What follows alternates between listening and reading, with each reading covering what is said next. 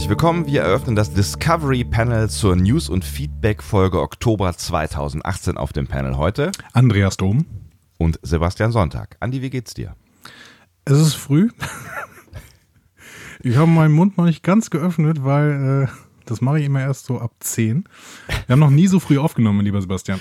Wir haben noch nie so früh aufgenommen, aber ich habe gedacht, das kommt dir jetzt mal entgegen, weil ungefähr die letzten 200 Folgen hast du dich darüber beschwert, dass wir so spät nachts, Klammer auf, 9 Uhr abends aufnehmen und jetzt ist es morgens um 8 und ich dachte, vielleicht ist das jetzt so der, der richtige Weg. Ja, es gibt ungefähr drei Stunden am Tag, die bei mir voll funktionsfähig sind. Das ist so von 12 bis 15 Uhr ungefähr. Wie machst du das eigentlich mit deinem Job? Also ich meine, ähm, haben, haben sich Schulzeiten geändert? Oder? Nee, aber die Schüler sind ja auch nicht funktionsfähig vor einer bestimmten Uhrzeit. Deswegen ist kein Problem. Wir schweigen uns an. Bis ungefähr ah. zehn. Und dann fangen die Schüler an zu reden. Gruppenarbeit nennt man das oder so, ne? Oh, der Herr Bildungskritiker, hä? Ja, ja, ja. Hast sofort ja. wieder deinen Bildungskritiker-Kaffee getrunken gerade, ne? Ja, ich habe ihn erst halb aus, also alles ist gut. Ja, ich auch. Ich trinke mal gerade einen Schluck. Hm. Wir sind heute mal nicht beieinander, ähm, also geistig, aber auch körperlich nicht. Ähm, geistig und, nie. Äh, geistig nie. und das ist vielleicht auch morgens um acht ganz gut. Ähm, ich, also das ist ja irgendwie das Praktische an so einem, so einem Podcast, wenn man sich nicht sieht. Ne? Ich sitze noch hier in meinem Mickey Mouse Schlafanzug und trinke meine warme Milch mit Honig. Ich habe tatsächlich, merke ich gerade, wo du das sagst, ich habe gerade tatsächlich ja? Star Trek Klamotten an.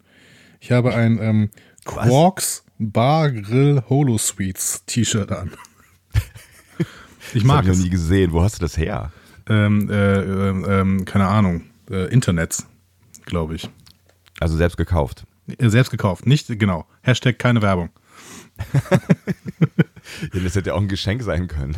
Nee, ich habe mir das Oder selbst gekauft. Ich äh, ab und zu ähm, nachts. während unserer Casts surfe ich ab und zu mal im Netz und dann finde ich irgendwelche Star Trek Sachen und kaufe sie mir. Dann gönnst du dir einfach mal was. Ja, genau. Ah. Ist das schön, ist das schön, endlich mal wieder eine Feedback-Folge zu machen. Ja, das ist gefühlt 300 Jahre her, obwohl das ist noch gar nicht so fürchterlich lange her, obwohl die, die ich habe jetzt zweimal obwohl in einem Satz gesagt, das ist, naja, 8 Uhr morgens, ne? Ähm, die letzte Folge war, glaube ich, Anfang September, deswegen fühlt sich das so an, als wäre das schon mehrere Monate her. Ja, äh, genau. Und jetzt sind wir, ja, jetzt sind wir Mitte Oktober. Ähm, wir sind ja ein bisschen verspätet tatsächlich. Wir wollten ja eigentlich am Montag erscheinen, aber mein Gott, jetzt gibt es äh, ganz, ganz viel Discovery Panel hintereinander quasi. Dann hoffentlich dann am nächsten Montag wieder. Ja, ja eben, genau. So. Ähm, ja, ich habe es so ein bisschen gemerkt, äh, als ich überflogen habe, was du da auch noch mit ein Feedback rausgesammelt hast. Ähm, weil du, weil du äh, auch die ganz alten Geschichten nochmal hier rausgekramt hast. Und da ist mir aufgegangen, mein Gott, wir haben lange nicht mehr miteinander gesprochen. Absolut. Ja. Absolut, aber deswegen habe ich das Feedback, also ich habe mal einen kleinen Feedback-Blog gebastelt mhm. hier, ähm, ähm, vor allen Dingen aus Feedback von discoverypanel.de. Ähm, mhm. Da waren wieder so tolle Diskussionen, dann wollte ich einfach äh, da mal den Fokus drauf legen. Sollen wir da direkt reinsteigen denn? Wir können ja direkt reinsteigen, wenn du magst. Ähm, wir haben ja auch das ein oder andere durchaus noch zu besprechen äh, in der News-Sektion. Ähm, wir haben uns ja in unserer letzten Folge extra ein bisschen zurückgehalten ähm, und äh, allein äh, um dieses Thema herum, also ich rede von dem Trailer, lässt sich wahrscheinlich noch das ein oder andere Wort verlieren. Absolut. Ähm, äh, möchtest du starten ins Feedback? Also das Feedback quasi zu der News- und Feedback-Folge September. Ähm, das kann ich gerne machen. Da äh, würde ich anfangen mit dem MUD 001. Ist das, ist das ein Wortspiel? Ist das ein Wortspiel? M-U-D-D? Nein, M-A-T-T-H? M-U-D-D? Hm? Ich weiß nicht. MUD, MUD, MUD. Matt könnte es auch sein. Das ist ein Doppel-T. Aber ja, vielleicht ist es ein Wortspiel. Wenn ja, dann ähm, gutiere ich das an dieser Stelle. Er schreibt auf jeden Fall: Hallo, das ähm, mit dem Kampf der Bären, Marke Bärenname, war wohl in der TNG-Episode die Thronfolgerin Hallo. Dolphin. Ähm, da gab es einen Gestaltenwandler, das habt ihr euch also nicht eingebildet. Macht weiter so. Viele Grüße. Matthias, PS, mal wieder eine Voyager-Folgenbesprechung wäre super ich habe ja echt geglaubt, dass du das geträumt hast mit diesem Bärenmarke Bärenbärchen, keine Ahnung. Nein, nein, nein, nein, nein, nein, nein, nein, nein, nein, nein. Das, ich war mir sehr sicher, das, hat, das war eine Folge, die ich ähm, damals, muss man ja mittlerweile sagen, damals ähm, vor gar nicht mal so langer Zeit äh, gesehen hatte und deswegen konnte ich mich da noch ganz gut dran erinnern, dass es sie äh, gab, aber ich wusste jetzt auch nicht mehr genau, ähm, wie sie heißt, ähm, aber das, das, das hat uns Matt oder Matt, also er heißt ja Matthias, vielleicht ist dann doch eher ja. Matt ähm, ja, dann jetzt nochmal nachgereicht. Danke dafür. Ja, aber ich habe mir die Nummer angeguckt dann, äh, nachdem ich dieses Feedback gelesen habe. Und die Bärenmarke-Assoziation kann ich weiterhin nicht verstehen übrigens. Also die, die sind doch total gruselig, diese Viecher. ich fand das Bärenmarke-Bärchen auch immer total gruselig. Das hatte immer so einen apathischen Blick. Naja, ja, was? Das sah aus wie der kleine super. Bruder vom, vom Charming Bär. Das war total süß. Wer ist denn der Charming Bär? Der mit dem Klopapier. Den hatte ich verdrängt, danke. Der war super. Ch -ch -ch Charming. So. Ah, ähm, ja. Soll ich mal weitermachen? Äh, warum eigentlich nicht? Also im Übrigen Voyager-Folge, ähm, äh, warum eigentlich nicht? Wird alles passieren. Ach so, ja, richtig, genau. Ähm, hatte ich noch vergessen, auf einzugehen. Ja, ja. wird passieren. Wir haben auch schon einen Blick. Ähm, so. Michael Burnham fragte nochmal äh, zu den ähm, Serien, äh, also Michael Burnham. Ja, ich freue freu mich immer über den, den Nick. Ja, genau. Also mit EI und mit Ö und Ä. Und Ö und Ä, genau. Äh, fragt nochmal äh, zu diesen Registrierungen, die CBS da vorgenommen hat. Eine der zukünftigen Serien soll also Destiny heißen. Es wäre wirklich cool, wenn sie sich auf die Buchtrilogie beziehen würde. Wenigstens in weiten Teilen. Meine Wunschvorstellung hat Annie dabei exakt umrissen, eine auf dem Erwachsenenpublikum orientierte Animationsserie. So könnte die weitreichenden Inhalte dargestellt werden, die in einer Realserie nur schwer oder sehr kostenintensiv umgesetzt werden könnten und mittels Voice Acting, Allstars und Terminprobleme umgangen werden. Ja. Ich ja. finde das weiterhin eine ganz gute Vorstellung eigentlich. Ne? Ich bin ja nicht der größte Animationsserien-Fan, aber würde mich ähm, ja, es ist eigentlich, eigentlich ist, ist, das gar nicht so richtig. Ich bin einfach nur nicht so richtig in Kontakt gekommen mit wirklich guten Animationsserien. Also eigentlich mag ich zum Beispiel Animes ganz gerne, aber bin auch da nicht so richtig in Kontakt gekommen. Aber alles, was ich da eigentlich gesehen habe, fand ich gut. Also eigentlich finde ich das gar nicht so doof. Vielleicht müsste müsst ich einfach mich mal hinsetzen und ein paar gute Animationsserien gucken, bevor ich jetzt hier vor, vorurteilsbelastet irgendwas raus. Ich bin, ich bin überhaupt, stimmt. ich bin da glaube ich noch weniger Fan als du eigentlich, aber ich mhm. müsste dir jetzt mal einen Tipp aussprechen, nämlich BoJack Horseman. Hast du das mal gesehen? Ähm, nee, tatsächlich nicht. Mir hat das ähm, ein, da dürfen wir jetzt keinen Markennamen mehr sagen, weil du eben Werbung gesagt hast. Ich habe doch Werbung gesagt, das jetzt mal. Das ist wie bei Instagram, wo man jetzt immer dazu schreiben muss, also wenn man irgendwie eine Reichweite hat, was ich nicht habe, aber Leute, die eine Reichweite haben, schreiben jetzt immer irgendwie dazu äh, Werbung bei Verlinkung. Ja, irgendwie ja, also sowas. Jetzt, ne, da gibt es ne? jetzt irgendwelche Gesetze, keine Ahnung. Ja, weiß auch nicht so genau. Mir hat auf jeden Fall Netflix, Werbung, weil Verlinkung, vorgeschlagen, ähm, dass ich diese Serie mal schauen soll. Also eine ganze Weile haben die mir das vorgeschlagen und ähm, ich habe es aber nie getan. Ach so, äh, was, was ich natürlich sagen muss, äh, was Animationsserien angeht, die, irgendwie fasse ich die nie so richtig darunter. Ich glaube, als wir das letzte Mal darüber gesprochen haben, habe ich mich da schon länger darüber ausgelassen. Ähm, also alles, was von Matt Groening so kommt, das habe ich bisher gefeiert. Also allen voran Simpsons, die ich nach wie vor für eine der genialsten äh, Serien halte. Da war grammatikalisch, glaube ich, ein Dreher drin. Ähm, und äh, ich habe jetzt auch, äh, auch darüber haben wir uns schon enthalten, das Enchantment zu Ende geguckt. Finde ich auch ziemlich großartig. Vielleicht sogar besser als Futurama. Oh, Okay. Ja, ich habe das Enchantment noch nicht gesehen, äh, habe ich aber vor. Und Bojack Horseman äh, finde ich deswegen so cool, weil es im Prinzip, also man kann das wirklich ironiefrei als, als Dramaserie gucken. Das ist wirklich todtraurig. Hm. Ja, also, der sieht auch sehr traurig aus, der Protagonist. Ja, also es ist natürlich schon mit sehr, sehr viel Humor, gerade am Anfang. Aber ähm, die Geschichte, die da erzählt wird, hat eine tiefe Traurigkeit in sich und das ist, ähm, ja, das ist toll. Also kann man sich einfach mal anschauen. Das ist auch wirklich, das hat gar nichts mit Kindern zu tun. Kinder können vielleicht mal kurz darüber lachen, dass da ein sprechendes Pferd ist. Und ähm, alle anderen ähm, äh, äh, Protagonisten eben auch Tiere sind. Ähm, aber das war's dann auch. Ne? Ist gemerkt. Was ich auch geguckt habe, ist die Serie, dessen Namen mir wahrscheinlich jetzt nicht einfallen wird. Das ist gut. Bob's Burger. Bob's Burger. Heißt Bob's, Bob's Burger? Burger? Ja, Bob's Burger. Habe ich schon mal, ist das, ist das nicht so ein ähm, Adult Swim-Ding oder so? Adult Swim? Äh, Erwachsenen schwimmen? Das ist, glaube ich, ein Bereich, ähm, äh, äh, der, der Animationsserien für Erwachsene macht. Ähm, äh, bei Nickelodeon, glaube ich, oder sowas. Ist egal. Aha. Okay, Bob's Burger. ähm, ist tatsächlich auch sowas, so, so ein bisschen in die Richtung, ähm, wie du das gerade geschildert hast, weil äh, auch ähm, da der ein, ein neurotischer, ähm, also le leicht bis stark depressiver Vater äh, eine, eine Hauptrolle spielt und ähm, hat eine, eine pubertierende, mindestens genauso depressive Tochter und ähm, ist, ist so eine Kleinfamilie, der es eigentlich nicht wirklich gut geht. Die gehen auch andauernd pleite oder dro drohen pleite zu gehen und äh, ähm, es ist, es ist eine tief ironische, sarkastische, eigentlich auch selten fröhliche Serie. Ähm, aber die, ich finde die auch ganz interessant. Ich habe ich hab sie irgendwann aufgehört zu gucken. Ich weiß gar nicht mehr genau warum. Aber manchmal verliert man ja so Serien aus den Augen. Aber ich habe bestimmt irgendwie, keine Ahnung, zwei Staffeln oder sowas gesehen. Crazy. Also kann man sich auch auf jeden Fall mal angucken. Das wäre mein Tipp zurück äh, für dich. Ja, danke. Ähm, Werde ich, werd ich mal schauen. Burger interessieren mich sehr. Generell auch von Bob. Genau, auch von Bob. Mir völlig egal, wer die macht. ähm, also sind wir eigentlich gar nicht so totale Noobs, was Animationsserien angeht.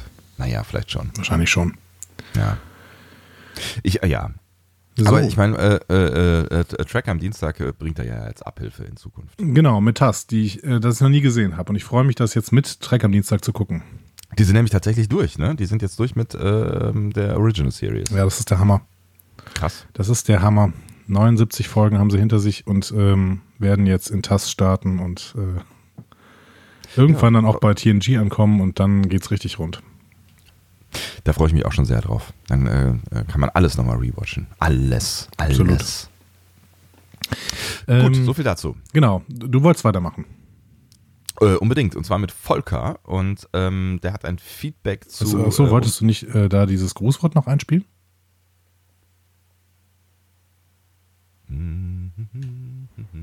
Wollte ich? er klickt. Dramati dramatisches Schweigen. Das stand zumindest in unserem Redaktionsplan. Schweigen. Ich weiß ja nicht, wer sich an diesen Redaktionsplan halten möchte. Ähm, aber oh. offensichtlich ist Anarchie ausgebrochen. Hey, kein Problem. Ja, ja, nee. Erstmal ein Bier. Ich sehe. Wir was? haben immer schon 8.42 Uhr. Hm. Kaffee, es ist immer noch Kaffee. Ähm, Grußwort Discovery. Bei dir vielleicht. ich, ähm, ich, ich, ich, ich, muss gerade noch mal äh, gucken. Sollen wir einfach trotzdem mit. Ich, ich mache in der Zeit mal mit Volker weiter und du. Nein, ich könnte, ich könnte, ich könnte einfach diesen Knopf hier drücken und dann passiert das hier. Hallo, hier ist der Erik vom Federation Cast. Wir wünschen euch herzlichen Glückwunsch zu eurem einjährigen Bestehen und freuen uns über hoffentlich viele, viele weitere Folgen Discovery Panel. Während wir der Serie ja doch eher etwas kritisch gegenüberstehen, freuen wir uns umso mehr, auch mal eine andere Sichtweise auf die Serie zu hören. Und ja, von daher macht weiter, wir bleiben am Ball und ja, hoffentlich sehen wir uns mal wieder. Bis dahin, macht's gut. Ciao. Tschüss. Tschüss. Das, freu, das, das, das hoffe ich doch auch hier, dass wir uns mal wiedersehen mit dem Federation Cast.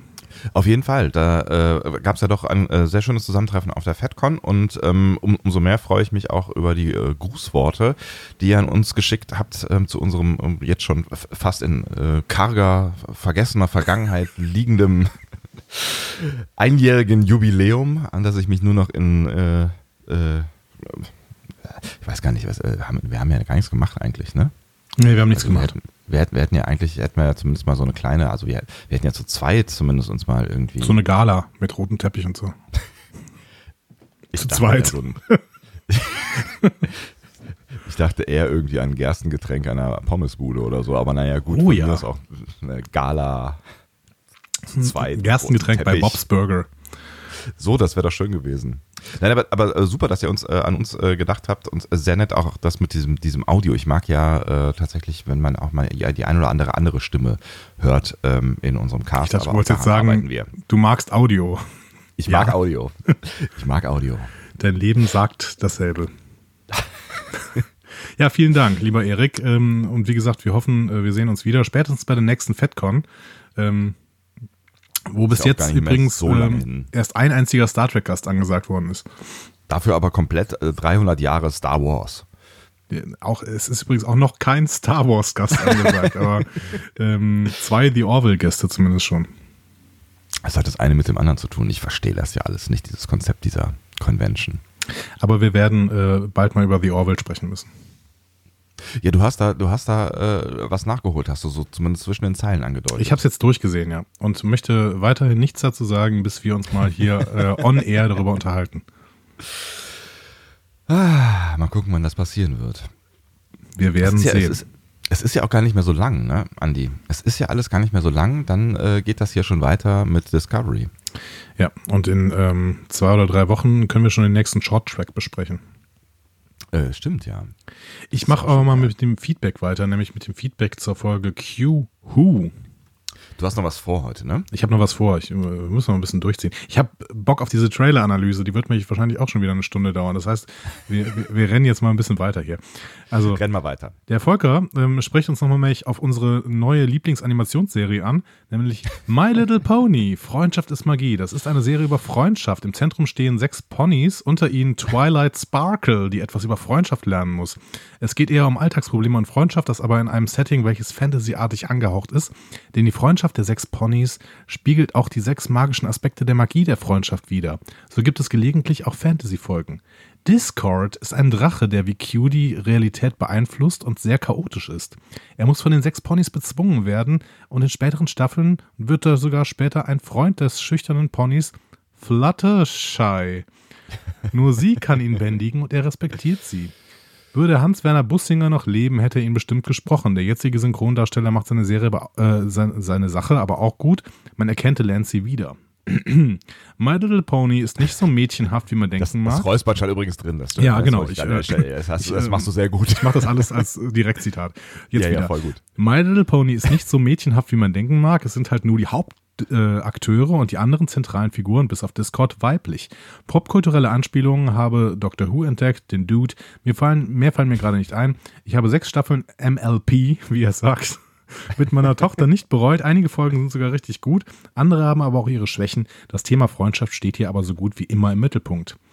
Ähm, er sagt dann auch, dass er das äh, mit seinem Handy getippt hat und hofft, dass es fehlerfrei ist. Und sagt, dass er kein Brony ist. Also, das sind wohl ein Haufen Brownie. Jungs, die My Little Pony heftig feiern. Ähm, aber er schämt sich auch nicht dafür. Die Serie hat durchaus ihr Potenzial. Wenn Na, möchtest du gerade so- Brony werden, Sebastian?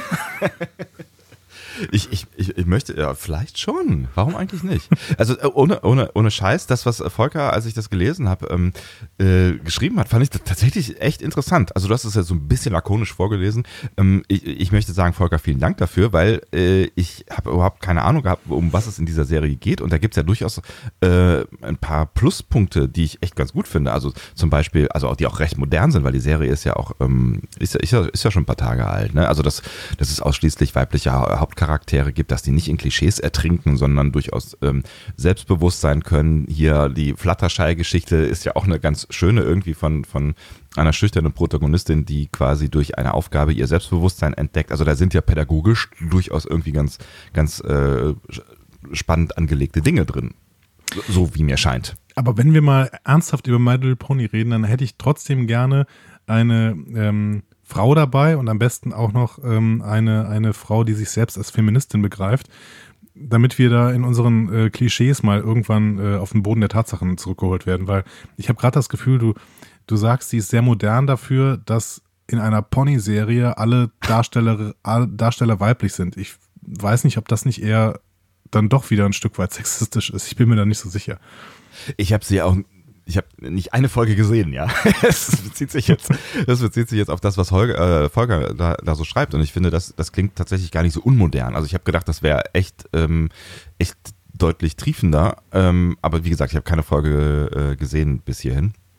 Ähm, und es kommt ja dann darauf an, wie diese Charaktere angelegt sind. Ne? Wenn die jetzt in ihren Pony-Klischees ertrinken, dann ähm, ne, ist es ist vielleicht wenig verwunderlich, dass es dann weibliche Charaktere sind. Aber wenn die so ein bisschen anti-Klischee unterwegs sind, finde ich das durchaus äh, einen spannenden Ansatz. Ja, dann würde ich doch mal sagen, liebe Bronies und Pony Ultras, ähm, empfehlt uns doch mal bitte eine Folge. Die gucken wir beide uns dann an und dann besprechen wir die. Eine Folge von My Little Pony. Was ist, die, was ist die beste Folge von My Little Pony, eurer Meinung nach? Die vielleicht auch so ein bisschen die Essenz dieser Serie ähm, widerspiegelt. Genau. Am besten noch mit Discord, aber das muss nicht sein. Ähm, ich überlege gerade, wie lange so, so eine Folge von My Little Pony dauert. Wahrscheinlich nicht länger als eine halbe Stunde, ne? Ja, 20 Minuten wahrscheinlich. Hm. Tipp ich mal. Ich weiß es nicht.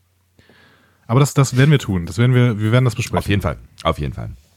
Ich hätte nicht gedacht, dass wir so lange über My Little Pony äh, sprechen werden in unserem äh, Podcast. So generell. Ich glaube, es ist jetzt mindestens die vierte Folge, in der äh, es um My Little Pony geht. Ähm, ja, Felo möchte da auch noch was zu sagen. Vielleicht machst du das mal gerade. ähm, warum eigentlich nicht? Ähm, Felo äh, schreibt, ich weiß ja nicht, welchen sehr guten Podcast zu My Little Pony ihr meint, aber vielleicht kann ich eine Folge der Serien äh, Republik, meiner, äh, meinem, alt, meinem alten Podcast, Klammer auf Klammer zu, empfehlen. Und dann gibt es noch einen äh, Link tatsächlich, den ihr auf discoverypanel.de euch auch äh, anschauen und vielleicht auch, wenn ihr draufklicken könnt, ähm, zu der Ausgabe der Serienrepublik zu My Little Pony. Also es gibt Menschen, die haben sich da schon mit beschäftigt, tatsächlich podcastmäßig. Der Knaller. Und das, einer ist auch noch Felo. Und äh, Felo ist ja. ja. einer unserer Stammhörer, der auch immer wieder kommentiert. Und deswegen äh, liebe Grüße mal an Felo und äh, die Empfehlung hier an die äh, Serienrepublik. Ich wollte sowieso noch zu Felo sagen, ähm, dem, äh, Felo hat, äh, musste gerade ins Krankenhaus, dem geht es gerade nicht so gut. Deswegen mal gute Besserung, Felo. Oh, gute Besserung, Ins Felo. Krankenlager. Ich hoffe, es wird bald besser. Das hoffen wir beide. So, ja, aber auf jeden Fall vielen Dank für den Tipp. Ich habe noch nicht reingehört. Hast du reingehört in die Serienrepublik? Weil das, das habe ich auf dem Zettel stehen, ich habe es noch nicht geschafft. Nee, habe ich nicht. Ähm, hat, hat aber auch den Grund, dass ich wirklich noch keine Serie, äh, keine Folge von My Little Pony gesehen habe. Also wenn ihr mir jetzt mal eine äh, Folge von My Little Pony empfehlt, ähm, dann würde ich die erst gerne schauen und mir dann mal die Serienrepublik anschauen, weil wenn man so was hört, wovon man überhaupt noch gar keine Ahnung hat, ja, dann ist das immer so, so semi. Ja, ich, man, manchmal kann es auch umgekehrt funktionieren, finde ich. Also wenn man so irgendwie in eine Serie reinhört, also klar, wenn du jetzt halt irgendwie eine Tiefenanalyse startest, dann äh, bist du halt ganz schnell draußen, wenn du irgendwie nicht weißt, wovon die da reden. Ähm, aber wenn es ein bisschen um die Serie geht und die Serie allgemein erklärt wird, finde ich, kann es auch schon mal passieren, dass ich dann vielleicht durch einen Podcast oder durch eine Erzählung auf irgendwas komme, was ich mir angucken will. Aber vielleicht ist in dem Fall der umgekehrte Weg der bessere. Da hast du, vermutlich hast du mal wieder recht, mein lieber Andreas. Da werden wir mal schauen. Ich mache mal weiter mit Gangliengulasch. Sehr gerne. Übrigens mein Lieblingsname ähm, diese, diese Folge. Der Gangliengulasch schreibt, das Prinzip der Q gefällt mir erstmal gar nicht. Star Trek ist ja eher wissenschaftlich geprägt und nimmt sich selbst ernst, beziehungsweise ist meistens in sich selbst schlüssig. Eine allmächtige Person, ein Gott, das passt erstmal nicht so da rein, ist mein Gefühl. Alles in allem gefällt mir Q aber. Und ich finde, da trifft er einen Punkt, ne? Mhm. Also wenn man, wenn man Star Trek wirklich als, als wissenschaftliche Zukunftsvision ernst nimmt, dann passt das Konzept eines Q oft nicht da rein, weil es wirklich viele Probleme schafft. Ne? Also ähm, mhm. ja. Ich, ja, jein, finde ich. Also ich finde, gerade weil es der genaue Gegenentwurf ist zu dem, was Star Trek erstmal alles ist, nämlich berechenbar und, und Wissenschaft und, und äh, Grenzen und äh, Kontrolle und so. Also ich meine, es ist ja eine sehr, sehr kontrollierte Welt. Ne? Also ne, gerade so in TNG hast du das Gefühl, die haben, die haben wirklich nur Spaß heimlich nachts, wenn das Licht ausgeht und dann gibt es mal einen kleinen Witz oder so.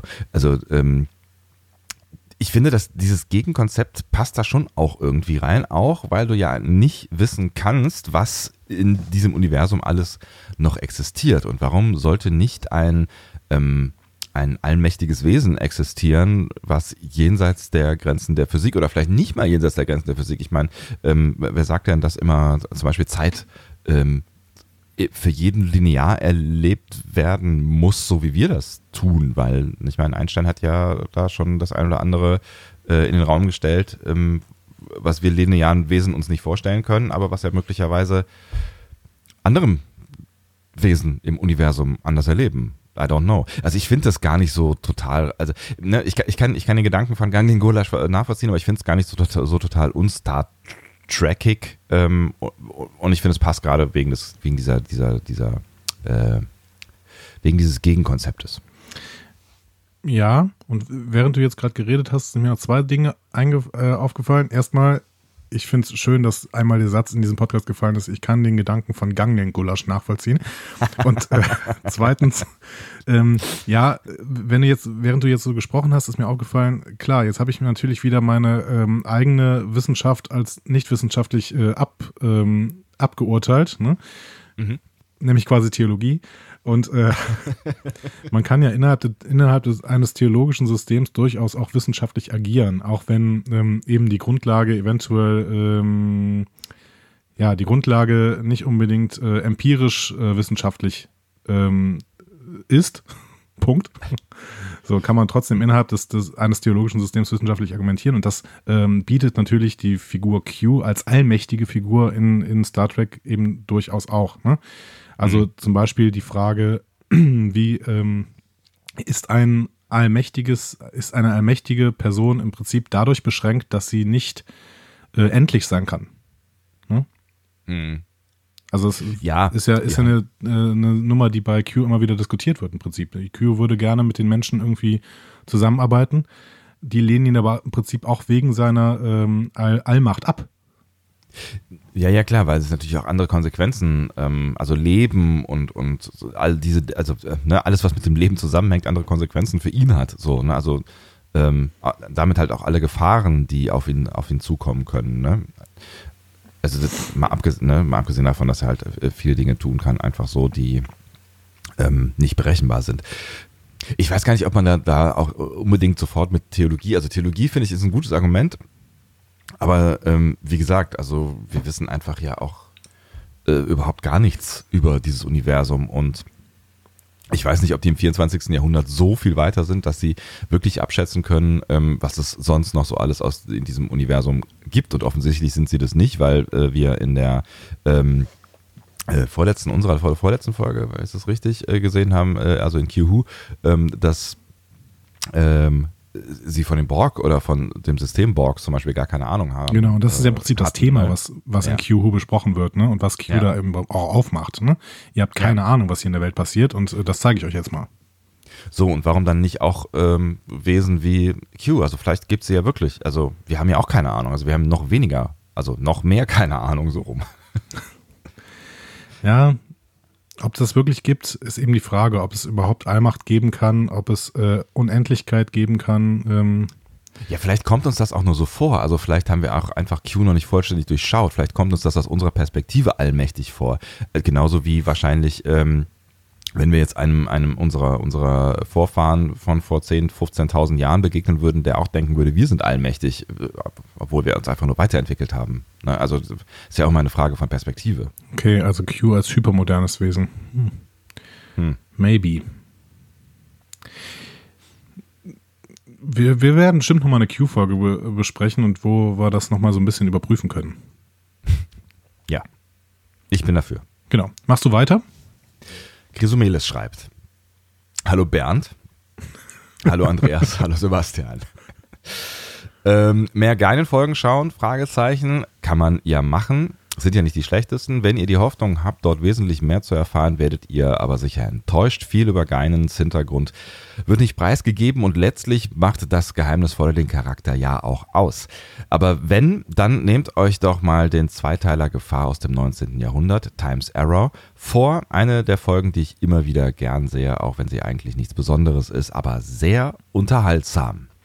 Bin ich dafür. Ich bin auch dafür, wobei ich immer noch ein bisschen Angst vor den Zweiteilern habe. Also wie lang sollen dann unsere Folgen werden? Wir können ja auch zwei Folgen dazu machen. Ja, dann haben wir auch einen Cliffhanger am Ende. Wir haben so ein paar äh, Zweiteiler, die ich auch als Lieblingsfolgen ansehe und da müssen wir irgendwann mal ran. Hm. Wie gesagt, es ist nicht mehr so viel Zeit. Wir müssen uns, glaube ich, langsam mal einen Plan machen, was wir alles noch vor der nächsten Staffel Discovery äh, schaffen wollen, weil eigentlich sollte der Herbst ja auch so ein bisschen der äh, äh Herbst der Freundschaft werden. ähm, ich äh, wollte damit eigentlich nur sagen, dass wir auch nochmal ein, zwei äh, andere Stimmen auf den, aufs Panel einladen wollten, die ja natürlich auch noch ihre eigenen ähm, äh, Serien, Folgen, Ideen haben, was sehr unangenehm ist, wenn die mit unseren äh, Folgenideen äh, kollidieren. Also wir haben noch einiges zu tun. Wir müssen uns, Andi, wir müssen uns einen Plan machen. Definitiv. Äh, wir haben ja einfach gerade ein paar Zeitprobleme, wie ihr gerade merkt, da die Folge zu spät hört. Aber ähm, ja, müssen, müssen wir mal schauen, wann wir das, das alles unter einen Hut bekommen. Vor allen Dingen, weil es ja vielleicht eine der letzten Gelegenheiten sein wird, überhaupt Lieblingsfolgen zu besprechen. Denn CBS hat ja, das äh, kann ich schon mal unserer News-Sektion ähm, äh, vorwegnehmen, gesagt, mhm. sie möchten am liebsten jede Woche Star Trek, neues, neue Star Trek-Folge zeigen. Ja, und da müssen wir uns natürlich noch darüber unterhalten, ob wir denn eigentlich auch jede Folge, äh, Star Trek-Folge mitnehmen. Also jede neue Star, also jede neue Star Trek-Serie, die äh, aus äh, diesem Hause kommt, dann auch mitnehmen. Müssen wir uns, müssen wir uns angucken. Wir müssen uns angucken, ob das in Stress ausartet oder nicht. ob wir noch ein Leben haben dann. Vielleicht können wir auch ähm, irgendwas kürzer besprechen, aber das kriegen wir ja fast nie hin. Ähm, ich, ich äh, gehe mal weiter und äh, gehe mhm. mal zum Stammhirn. Ja. Der User Stammhirn äh, korrigiert uns nämlich mal kurz, ähm, beziehungsweise mich mal wieder. Ähm, ich hatte nämlich gesagt, dass, die, ähm, dass dieser Borg-Kubus tatsächlich der ist, der in Enterprise dann später in der Arktis gefunden wird. Mhm. Ähm, und da sagt er nein, das ist, äh, soweit ihm bekannt ist, ist das das Borgschiff aus der, also dieses Borgschiff aus der äh, Archer Prize Episode, wie er es nennt, mhm. ähm, ist ein Überbleibsel der Zeitreisesphäre aus First Contact. Ach was. Ja. Ähm, das, ähm, hatte, ich hatte nur noch auf dem Schirm, dass wir die schon mal gesehen haben, diese, diese Borgsphäre, die da bei mhm. Archer Prize gefunden wird. Ähm, ich wusste aber nicht mehr woher. Mhm. Genau. Also vielen Gut. Dank an dieser Stelle an Stammhirn. Man lernt ja auch nie aus. Definitiv. Ähm, dann haben wir nochmal Michael Burnham, auch zu Q-Who.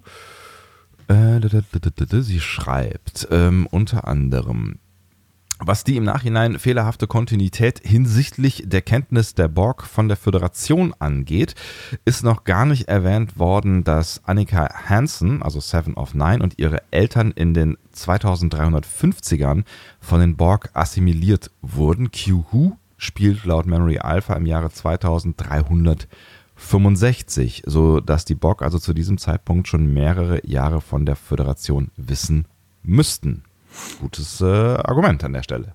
Ja, also hat, hat die, vermutlich mal wieder jemand nicht aufgepasst. Genau, und äh, man merkt daran, dass dieses Argument von, ähm, das da immer wieder genannt wird, ja, jetzt äh, wissen die Borg von der Föderation und jetzt kommen die auch, das lässt sich aus verschiedensten Gründen einfach nicht halten. Hm. Also da haben wir einfach einen Continuity-Fehler, den, äh, ja, den die hier eingebaut haben. Ja, einen relativ großen tatsächlich eigentlich. Ja. Okay, wir äh, gehen mal zur letzten Voyager-Folge, die wir besprochen haben, nämlich ähm, mhm. dem Feedback zu Living Witness. Ähm, hier der Doktor als äh, Zeitzeuge und sowas. Also mhm. ein Backup des Doktors.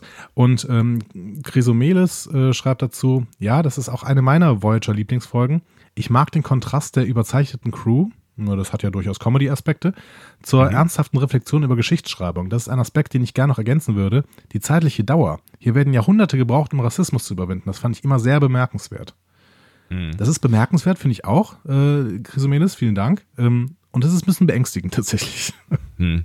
Ja, aber vermutlich auch gar nicht so fürchterlich unrealistisch. Ne? Also wenn man sich ähm, so mal umschaut, auch in der menschlichen Geschichte, ähm, wie lange wir dazu brauchen, um über Vorteile und äh, ähnliche Dinge hinwegzukommen, da sind wir ja auch nicht äh, viel besser als die beiden Spezies, die wir da sehen. Und das mit der Geschichtsschreibung ist natürlich auch echt ein, ein ja nach wie vor ein, ein, spannender Aspekt, über den wir uns zumindest an, angeschnitten äh, schon mal unterhalten haben. Ne?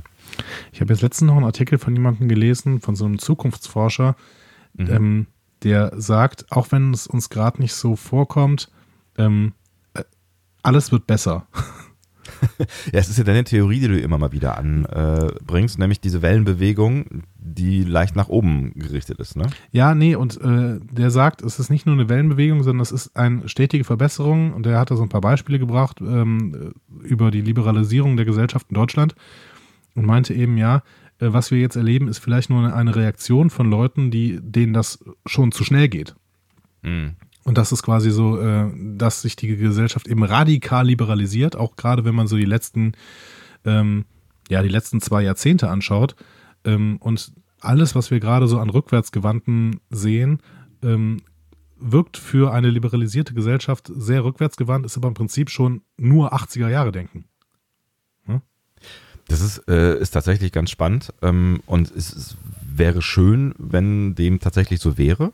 Ähm, und es gibt, es gibt, man könnte ja einige Belege für diese Theorie finden. Ne? Also zum Beispiel, ähm, dass die Grünen es auf 18 Prozent schaffen in, äh, im CSU-Staat Bayern. Ne? Also das, äh, das könnte man ja schon auch als, als, als Zeichen sehen und als Zeichen dafür, dass die äh, nach hinten gerichtete Ausrichtung, wenn das 80er-Jahre-Denken der CSU, auf das sie nochmal extra aufgesprungen ist vor der Wahl, ähm, nicht ankommt. So, ne? Also das könnte, könnte man ja als Beleg nehmen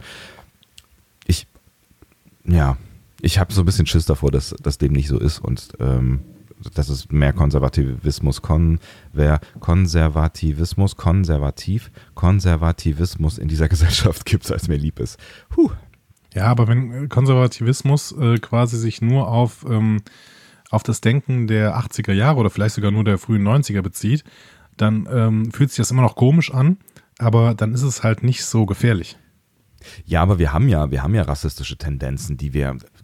Ja. sind sie jetzt lauter oder ähm, sie, sie, waren, sie waren nicht so präsent oder es ist genau das, dieses, dieses Aufbäumen ähm, in einer Gesellschaft, wo wo möglicherweise die Menschen liberaler werden, wäre ja schön, aber ich habe so, so ein bisschen das Gefühl, dass, ähm, dass es schon radikalere Tendenzen gibt als vor 10 oder 15 Jahren noch oder die zumindest einfach lauter sind. Aber es, ja. Gibt, ja, es gibt ja Zulauf. Also aber in den 90ern. aber das ist ja. es ja. Also ich finde, Radikalität ähm, entspringt aus Hilflosigkeit. Und Hilflosigkeit äh, entspringt daraus, dass man irgendwie so mehr oder weniger sich immer mehr allein fühlt. Hm. So. Und ähm, das wäre ja im Prinzip, also es wäre traurig für diese Menschen. Und ähm, es ist auch traurig, dass diese Menschen dann eben sich nicht äh, der liberal, liberalen Gesellschaft anschließen wollen, aber vielleicht kann man sie dazu gewinnen. Ich finde dann immer noch, ähm, trotzdem, gesamtgesellschaftlich ist das dann eher sogar ein positives Urteil über eine Gesellschaft, wenn sie eben so radikal äh, liberalisiert wird, ähm, dass dann manche Leute eben, die es nicht schaffen, sich dem anzuschließen, in, in Radikalität verfallen. Das heißt, wir haben kein Politikvermittlungsproblem, sondern wir haben ein Problem damit, dass die Politik zu progressiv ist. ähm, nee, das, also es klingt jetzt so, als würde ich das ablehnen. nein, natürlich nicht. Nein, nein, nein, nein. Also nee, nee, aber es, es, heißt ja immer so tatsächlich irgendwie, die, die Menschen, die ähm, jetzt hier äh, Pegida und, und ja. äh, Sachsen und was auch immer, die, die auf die Straße gehen, die, das sind nicht alles ähm, alles äh, rechtsradikal natürlich nicht so. Ne? Das äh, sind diese sogenannten besorgten Bürger, wo, ne, es ist ja auch ein schwieriger Begriff ja. so. Und da, da heißt es ja immer ein Stück weit, dass ähm, ein Teil der Gesellschaft oder einem Teil der Gesellschaft und ich glaube auch einem wachsenden Teil der Gesellschaft nicht mehr vermittelbar ist, was politisch eigentlich in Deutschland passiert. Ähm, was daran primär daran liegt, dass äh, dass es tatsächlich nicht vermittelt wird, weil das passiert ja politisch etwas. Ob das jetzt, ich glaube, das, das Dinge sind. Also, ja, ich glaube, ja. das ist auch ein Teilproblem, auf jeden Fall. Also, dass, dass es vielleicht teilweise ähm, nicht richtig vermittelt wird. Aber ähm, tatsächlich, also ich würde jetzt nicht sagen, das ist ein, ein ähm, Merkmal zu progressiver Politik, sondern vielleicht ähm, sehr progressiver Gesellschaftsentwicklung. Hm. Weil ja, wenn, wenn sich ja. die Gesellschaft eben radikal schnell in eine progressive Richtung entwickelt, dann hängst du bestimmte Leute ab. Und diese abgehängten Leute sagen dann, ich verstehe das alles nicht mehr ähm, und ähm, ja, müssen sich irgendwie wehren, haben sie das Gefühl. Ich könnte mir vorstellen, ähm, um noch so ein bisschen die Runde gefährliches Halbwissen äh, und unseren Stammtisch weiter äh, mit reinzunehmen, ähm, dass, dass sowas auch mit, mit ähm, Urbanisierungstendenzen unserer Gesellschaft zu tun hat, weil wir ja immer, also immer mehr Menschen in Städten wohnen wollen und äh, politisch Städte ja ganz anders aussehen als ähm, äh, ländliche Regionen, was wir jetzt auch wieder an der Landtagswahl in Bayern gesehen haben, wo in ähm, fast allen größeren Städten die Grünen, ähm, wenn nicht gewonnen, sehr gute Zahlen gehabt haben. Ne? Also ich meine, die Grünen sind ja im Prinzip jetzt auch äh, die, die moderne CDU mehr oder weniger, ne? die, die etwas liberalere äh, ökologische CDU, die sind ja schon auch im Kern ähm, recht konservativ ähm, geworden oder vielleicht waren sie auch schon immer. Ja, aber so ich meine, das ist jetzt das ist jetzt auch wieder sehr kurz gefasst und da gibt es ja im Prinzip zwei große Lager und ähm, viele Schattierungen. Also es gibt ja die Realos und die ähm, eher die die die äh, progressiven. Aber gut, ist ja, ist ja jetzt, wir, sind, wir, wir werden jetzt zu Politik-Podcast. ja, ohne Ahnung zu haben. Ne? Aber ne, das könnte es ja auch sein, dass quasi ein Teil der Gesellschaft ähm, sich stärker liberalisiert durch die Urbanisierung und der andere Teil so ein bisschen hinterherhinkt, weil die überhaupt nicht ähm, mitbekommen, was in den Städten ähm, so passiert. Maybe. Ich glaube, das ist sicherlich alles, das ist alles multifaktoriell. Wie sind wir denn jetzt darauf gekommen eigentlich? Äh, Entwicklung von Rassismus in der Gesellschaft. Ah ja. Genau. Aber vielleicht gehen wir jetzt einfach das, zum, ja. zu, zur nächsten Folge. Nämlich zum Feedback. Aber, äh, vielleicht, zum, bitte? Vielleicht, äh, vielleicht, vielleicht liegt es ja auch an uns, ähm, aber äh, generell finde ich, ähm, zeigt das mal wieder äh, oder immer mal wieder auch diese, diese Diskussion. Also wir sind ja häufig äh, in, in, in diesen Folgen irgendwie in ähm, politische Diskussionen hineingeraten oder zumindest in Aspekte, die auch auf unsere Gesellschaft einen Einfluss haben oder wo man mal drüber nachdenken kann. Das zeigt schon auch, ähm, dass Star Trek durchaus äh, immer wieder Anstoßpunkte zu, zu unserer aktuellen Gesellschaft bietet. Ja. Finde ich ganz gut. Und genau, und das leistet Star Trek und das wird, keine Ahnung, CSI Miami ähm, nicht immer leisten. Nichts gegen CSI Miami. Nein, natürlich Aber nicht. Ich habe es nie gesehen. ist bestimmt toll. Ich habe übrigens ähm, äh, äh, Handwerker im, äh, im Nebengebäude. In meinen parkähnlichen Anlagen. im Nebengebäude. ähm, also falls jetzt ja. irgendwer hämmern hört oder schrauben oder sowas, äh, dann bin ich das nicht. Schrauben vor allen Dingen. Ja. Wir werden sehen. Ähm, gehen wir zum, ins, in Feedback zu Short Tracks äh, Runaway. Oh ja. Sehr gerne. Achso, äh, soll ich? Ich ja, oder du? Ich, ja, mir ist egal. Mach du. Du. Ah, ich. ähm, Tau Tau schreibt. Romulaner und Vulkanier haben grünes Blut. Das kommt vom Kupfer. Ich glaube, erstmals sieht man das in TOS, die Reise nach Babel, wirklich empfehlenswert, Ausrufezeichen. Andorianer und Bullianer haben blaues, äh, Tamarianer aus der TNG-Folge Darmok, die ist echt gut, haben offenbar weißes Blut, schaut so aus, schreibt er weiter. Klingonisches Blut wird in äh, äh, Star Trek 4, 5, 6. Römisch 6. Gott, römisch 6. In Star Trek 6, mein Gott, ich brauche einen zweiten Kaffee. Ähm, Pinkfarben gezeigt. Genau, genau, genau. Ähm, äh, ich glaube, das war auch das, was ich noch vor Augen habe. Ich hatte ja von irgendeinem so Bild, äh, wo ja. so ähm, Blut durch die Gegend, äh, also durch, ähm, durch die Schwerelosigkeit blubberte. Und ich glaube, das ist genau da.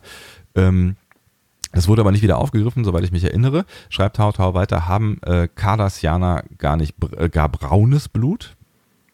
Oh, das weiß ich nicht mehr. Hm, das weiß ich auch nicht. Aber ich meine, braun sieht ja auch unser Blut aus, wenn es gerinnt quasi. Ne?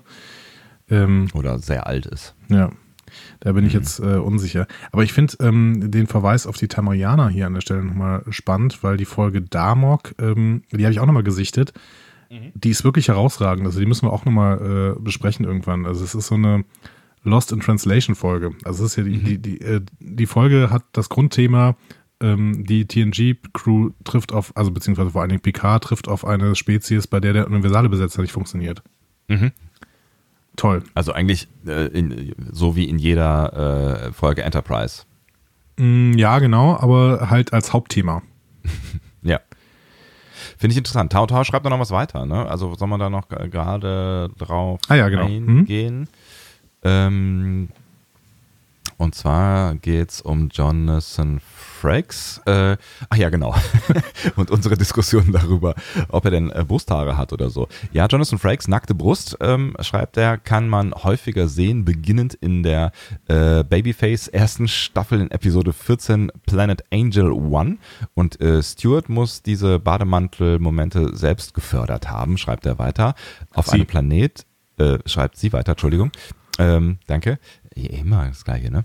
Auf einem, äh, auf einem Panel äh, war es äh, Marina Sirtis, mal recht wichtig, das klarzustellen und äh, drängte ihn zu dieser Antwort. Er konnte nur verschmitzt lachend äh, nicken, als sie sagte, dass er sich gerne brustfrei zeigen wollte. Ist irgendwo auf YouTube dieses Panel. Ist nicht unser Panel. Stuart ist echt ein äh, Stranger, aber cooler Typ irgendwie. Ja, ja, irgendwie sind, sind, sind Schauspieler, also nichts gegen Schauspieler unter euch, aber ne, also ich glaube, per se äh, sind sie spezielle Charaktere, glaube ich, sonst kannst du diesen Beruf auch nicht ausüben. Ich habe gestern, ich glaube auf Instagram, äh, hat Stuart ein Video gepostet, der ist gerade irgendwo in Deutschland unterwegs und mhm. man hat ja immer im Hinterkopf, okay, der, dieser Mann ist fast 80, der ist, ähm, der ist ähm, lange Dekan einer Universität gewesen, der ist Professor und ein extrem ähm, äh, dekorierter Schauspieler. Und mhm. dann sitzt er in seinem Auto, wird offensichtlich rumgefahren und ähm, auf deutschen Autobahnen hat er selbst getaggt. Ich bin auf einer deutschen Autobahn und äh, hat so eine äh, Tüte, äh, äh Hashtag keine Werbung, funny frisch ungarisch in der Hand. und sagt, hm, das sind gute Chips und gibt denen dann irgendwie so Noten. Das ist irgendwie total strange. Aber ein schönes Video. Also ich mag, ich mag ihn einfach sehr, sehr gern und ich freue mich wirklich auf die Picard-Serie. Und könnte es eine bessere Überleitung geben, wäre, geben, wäre da nicht noch eine iTunes-Bewertung, über die wir zwischendurch sprechen sollten zur neuen Star Trek-Serie, Klammer auf, Klammer zu. Genau. Die wir im Anschluss besprechen werden, aber vorher gehen wir noch kurz auf äh, eine iTunes-Bewertung ein. Genau, äh, iTunes-Bewertung, äh, vielen Dank. Ich liebe es, wenn ihr iTunes-Bewertungen macht, einfach ähm, weil dieser Algorithmus uns dann wieder wahrnimmt ähm, und uns mal kurz nach, iTunes. nach oben Hashtag pusht. Werbung. genau. ähm, auch wenn wir ja mittlerweile bei Spotify sind, das haben wir noch gar nicht gesagt. Wir sind jetzt bei Spotify. Wir lieben Spotify. Spotify ist ganz, ganz toll. Ach, ihr Schweden. Ähm, und ähm, aber bei Spotify kann man, glaube ich, keine Bewertung machen, oder? Kann man das? Weiß ich nicht. Ich, ich, ich weiß es tatsächlich nicht, weil ich ähm, in, äh, in dem Apple-Kosmos gefangen bin und ähm, ich glaube mal für 10 Minuten Spotify installiert hatte auf meinem Telefon, ähm, was ich aber tatsächlich mal ändern wollte. Also weil wir lieben Spotify. Natürlich. Also wenn man bei Spotify Bewertungen machen kann, dann macht das doch mal. Ähm, ansonsten könnt ihr uns natürlich weiterhin über alle möglichen Kanäle hören, beispielsweise über iTunes. Und da schreibt... Wir lieben iTunes. wir lieben iTunes. da schreibt der Don Kai ähm, einen Kommentar und wir lesen ja alle iTunes-Kommentare vor. Selbst wenn ihr da irgendwelche ähm, Beleidigungen reinschreiben würdet, würden wir Dann die gerade. vorlesen. Hm? Auf jeden Fall. Mhm. Der Don Kai schreibt, super, absolut empfehlenswert, unglaublich gut, detailliert und mit der richtigen Portion Humor. Er könnte ewig weitermachen, aber er hat hier an der Stelle ja äh, sich mal in Zaum gehalten und hat dann weitergeschrieben. Für mich der Grund, Staffel 1 nochmal Folge für Folge mit eurer Analyse anzuschauen. Freue mich schon, Staffel 2 zusammen mit euch zu sehen. War da jetzt eine Beleidigung drin, das mit dem Humor, ne? Also wir haben, also wir sind hier nicht witzig. Nein. Also wir versuchen, Hier also ist es- niemand wir witzig. Wir versuchen unfreiwillig äh, nicht witzig zu sein. Wir versuchen unfreiwillig witzig zu sein. Mhm. wir versuchen unfreiwillig, was ich sagen wollte, wenn wir witzig sind, dann unfreiwillig witzig, weil das ist ein sehr ernster Podcast hier. Ich freue mich sehr, lieber der Donkai, mit dir zusammen äh, Staffel 02 zu ähm, schauen. Kannst du eigentlich auch reden? Sonst würden wir dich vielleicht mal aufs Panel holen und dann. Ähm, Was? ja, du wolltest gerade äh, nicht mehr weitermachen. Und jetzt lädst du hier an alle, alle möglichen Menschen ein? Ja, der Donkai ist doch ein netter, der hat hier nette Sachen geschrieben. Nur weil wir eine, eine nette iTunes-Bewertung abgegeben hat, so einfach ist es auf Discovery Panel zu kommen. Respekt. Läuft alles. Nein, natürlich. Das Panel steht allen offen. Kommt her, rennt uns die Türen ein, wir freuen uns. Immer. Ähm, übrigens, da fällt mir ein, ähm, lieber Ralf, wir haben dich nicht vergessen. Da war noch was. Kurz, kurzer Nebenaspekt. Okay, ähm, wir gehen in die News. Oh Gott, wir haben schon, wir haben gar nicht mehr so viel Zeit, ne? Ob wir die Trailer-Analyse noch schaffen, das schaffen wir trotzdem noch, ne? Ja, ja, ja, ja. Also, ähm, wir haben eine News, nämlich äh, zur Picard-Serie. Die wir gerade schon angetrailert haben. Äh, Genau. News. Da wurde jetzt bekannt, es wird keine kleine Serie. Also wir haben ja schon mal ein Foto gesehen, wie Picard, äh, also beziehungsweise ähm, äh, Stewart mit äh, so einem Produktionsteam, unter anderem Akiva Goldsman, aber auch Kirsten Bayer, ähm, da in einem Raum sitzt und schon ein bisschen plant. Und ähm, wir wissen jetzt, das wird keine kleine Serie, sondern die wird auf mehrere Jahre angelegt sein. Der Produktionsbeginn ist ähm, April 2019 ähm, und Anfang 2020 soll sie dann erscheinen.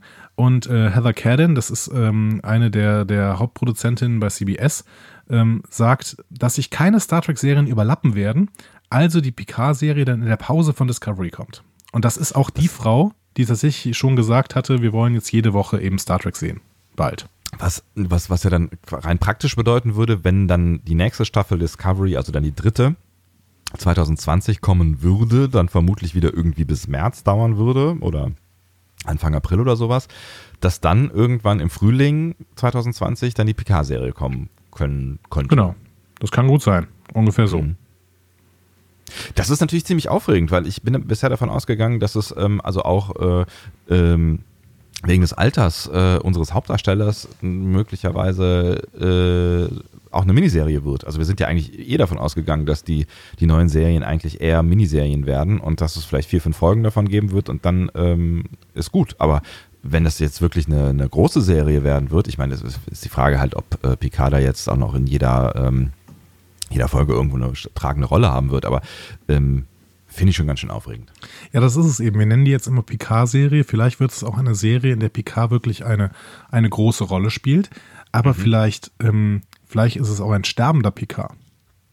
Oh. Also es wäre zwar sehr traurig, und ähm, aber ähm, hätte was, hätte vielleicht was für sich. Ja, also dann würde man vielleicht äh, so die, die ähm, ein, zwei Staffeln Picard sterben sehen und dann äh, stirbt er tatsächlich. Und dann ähm, geht es mit der Crew, die dann schon eingeführt ist, weiter. Das ist ja, schlimm halt für dich, oder? Ja, das, also will ich eigentlich drüber, also also das weiß ich nicht, ob ich das sehen wollen würde. Die Frage ist ja auch genau, ähm, was wir dann da am Ende sehen. Also ob wir, ne, also ich meine, Picard hat ja ähm, relativ lange oder relativ häufig äh, gesagt, dass er eigentlich nicht äh, diesen diplomatischen Scheiß machen will. Also er will Captain sein, er will nicht irgendwie äh, Admiral oder sonst irgendwas politischer, sonst irgendwie Botschafter, bla, so, ne?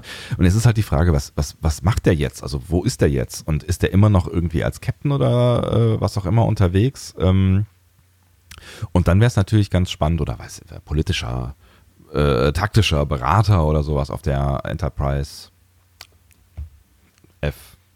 F. H, J, K, L, M. L. Enterprise ähm, L. ähm, so, ne, also da, da, da gibt es ja un, unzählige Möglichkeiten. Und da kann es natürlich sein, dass wenn er dann quasi nur der, der äh, Mensch so ein bisschen im Hintergrund ist, der immer mal wieder herangezogen wird, wenn es um schwierige äh, Entscheidungen geht oder vielleicht gibt es ja auch irgendeinen Krieg oder was auch immer, ähm, dass er dann vielleicht halt äh, immer mal wieder in Folgen auftaucht, aber jetzt nicht jede Folge der Showrunner ist, mehr oder weniger. Maybe. Also. Maybe. Also wir wissen nichts. Wir wissen nichts, aber ich freue mich auf alles, was da kommen mag, weil ich habe das Gefühl, dass die grundsätzlich, ähm, also ich, ich bin gerade sehr, sehr positiv gesinnt den Plänen, den die gegenüber machen. Das mag vielleicht auch mit dem Trailer für, äh, mit dem zweiten Trailer zu tun haben, für die zweite Staffel Discovery.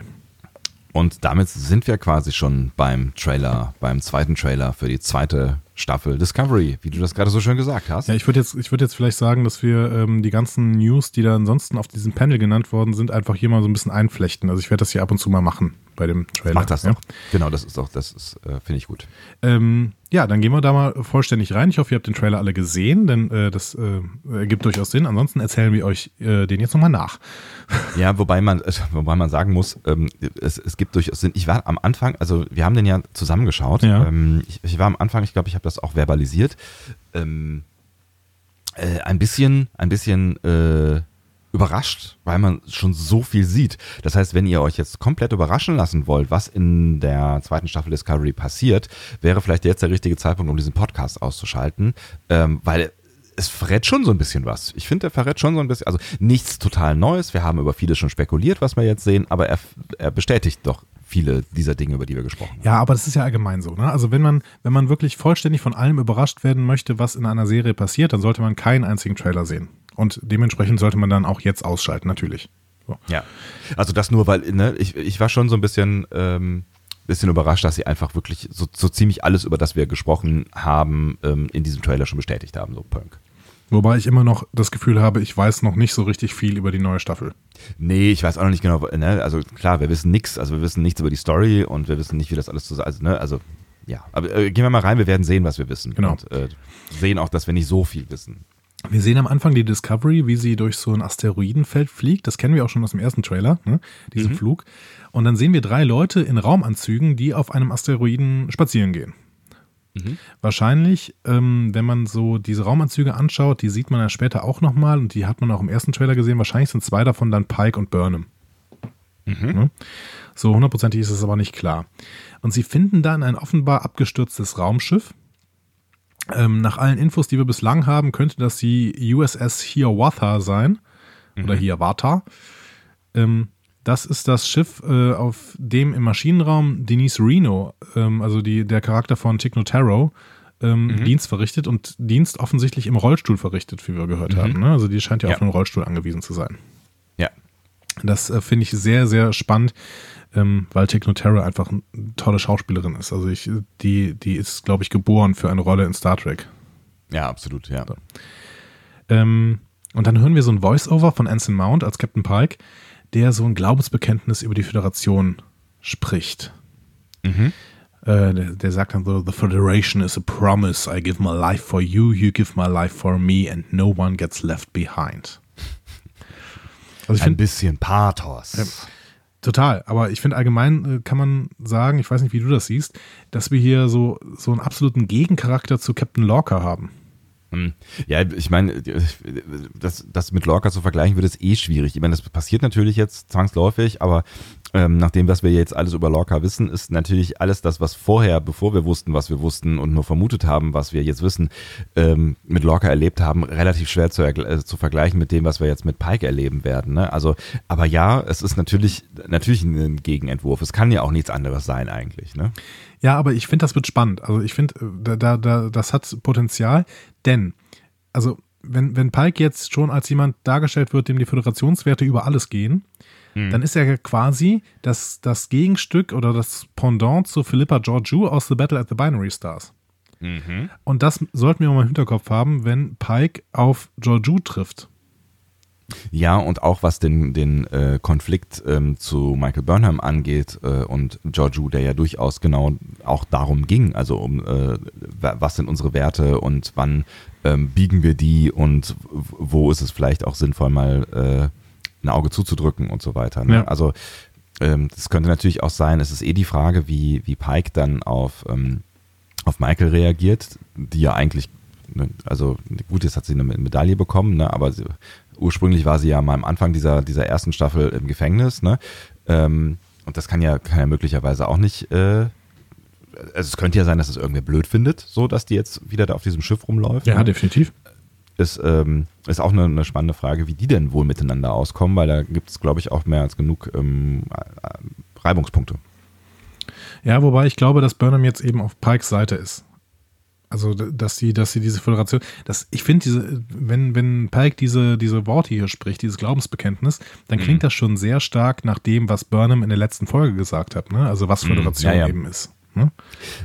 Ja, also klar, die, wenn, wenn, wenn das jetzt wirklich die, äh, die gewandelte Burnham ist, quasi, also deren Reise wir in der ersten Staffel ja miterlebt haben, dann sind sie wahrscheinlich tatsächlich nicht so fürchterlich weit ideologisch entfernt. Also wenn das die Burnham ist, die wir in den letzten Minuten der letzten Folge der ersten Staffel sehen. Ne? Ja.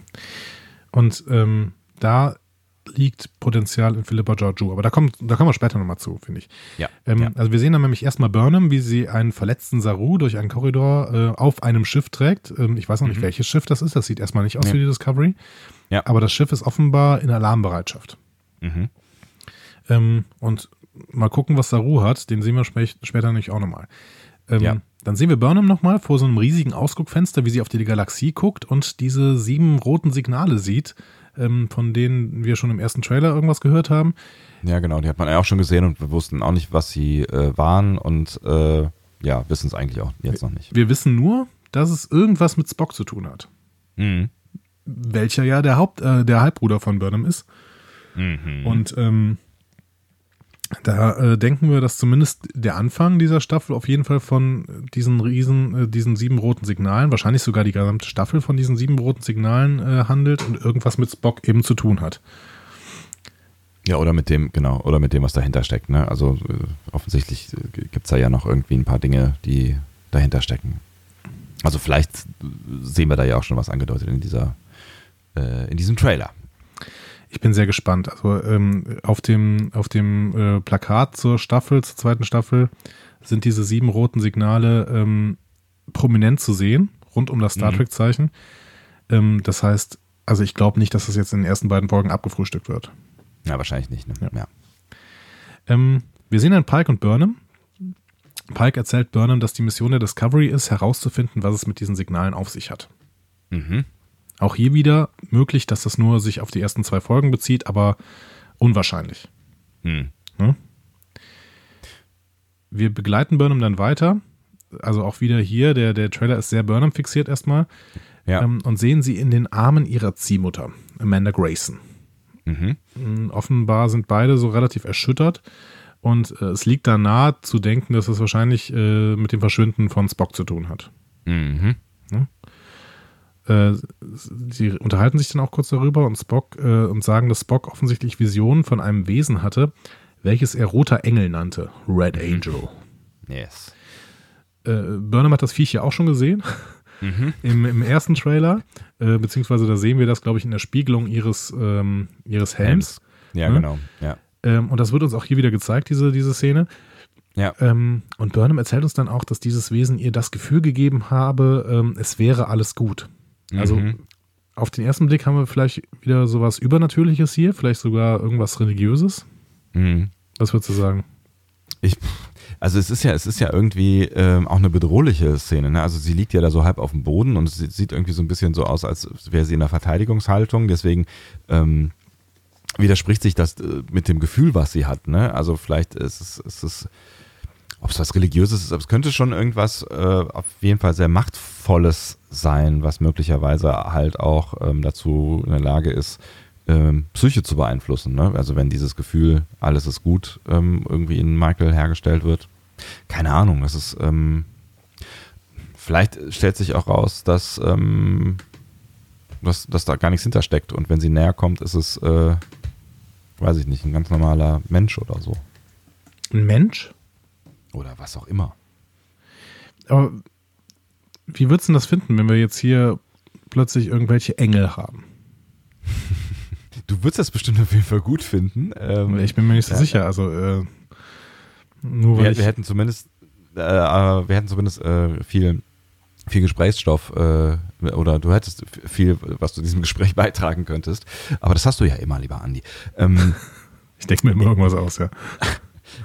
Ja, ich weiß nicht, wie ich das, also ich finde ich finde ja so ein bisschen Fantasy und Mystik nie total verkehrt. Es darf halt nicht zu sehr abdriften, weil wir sind halt, wie wir eingangs ja schon irgendwie ähm, besprochen haben, schon in einer, einer Wissenschaftswelt. Ne? Und ähm, ich finde schon, dass man uns, uns keine Phänomene zeigen sollte, die man hinterher nicht erklären kann.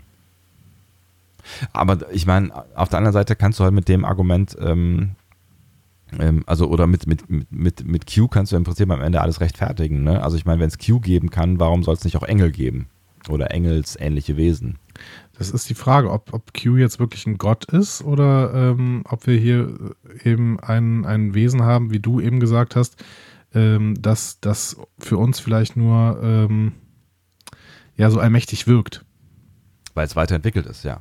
Genau. Und es könnten diese Wesen ja auch sein. Also ich meine, wir haben ja schon genug äh, Wesen gesehen, die sich telepathisch, äh, telepathisch kommunizieren, die ähm, die Gedanken beeinflussen können von den eher äh, einfach gestrickten Hirnen von Menschen und also Halluzinationen hervorrufen und all so ein Kram. Also das ist ja, das wäre ja nichts Neues für die Star Trek Welt, ne? Wenn das, wenn wir jetzt auf sowas in der Richtung treffen würden hier an dieser Stelle, einfach nur ein Wesen, was halt mehr Fähigkeiten hat.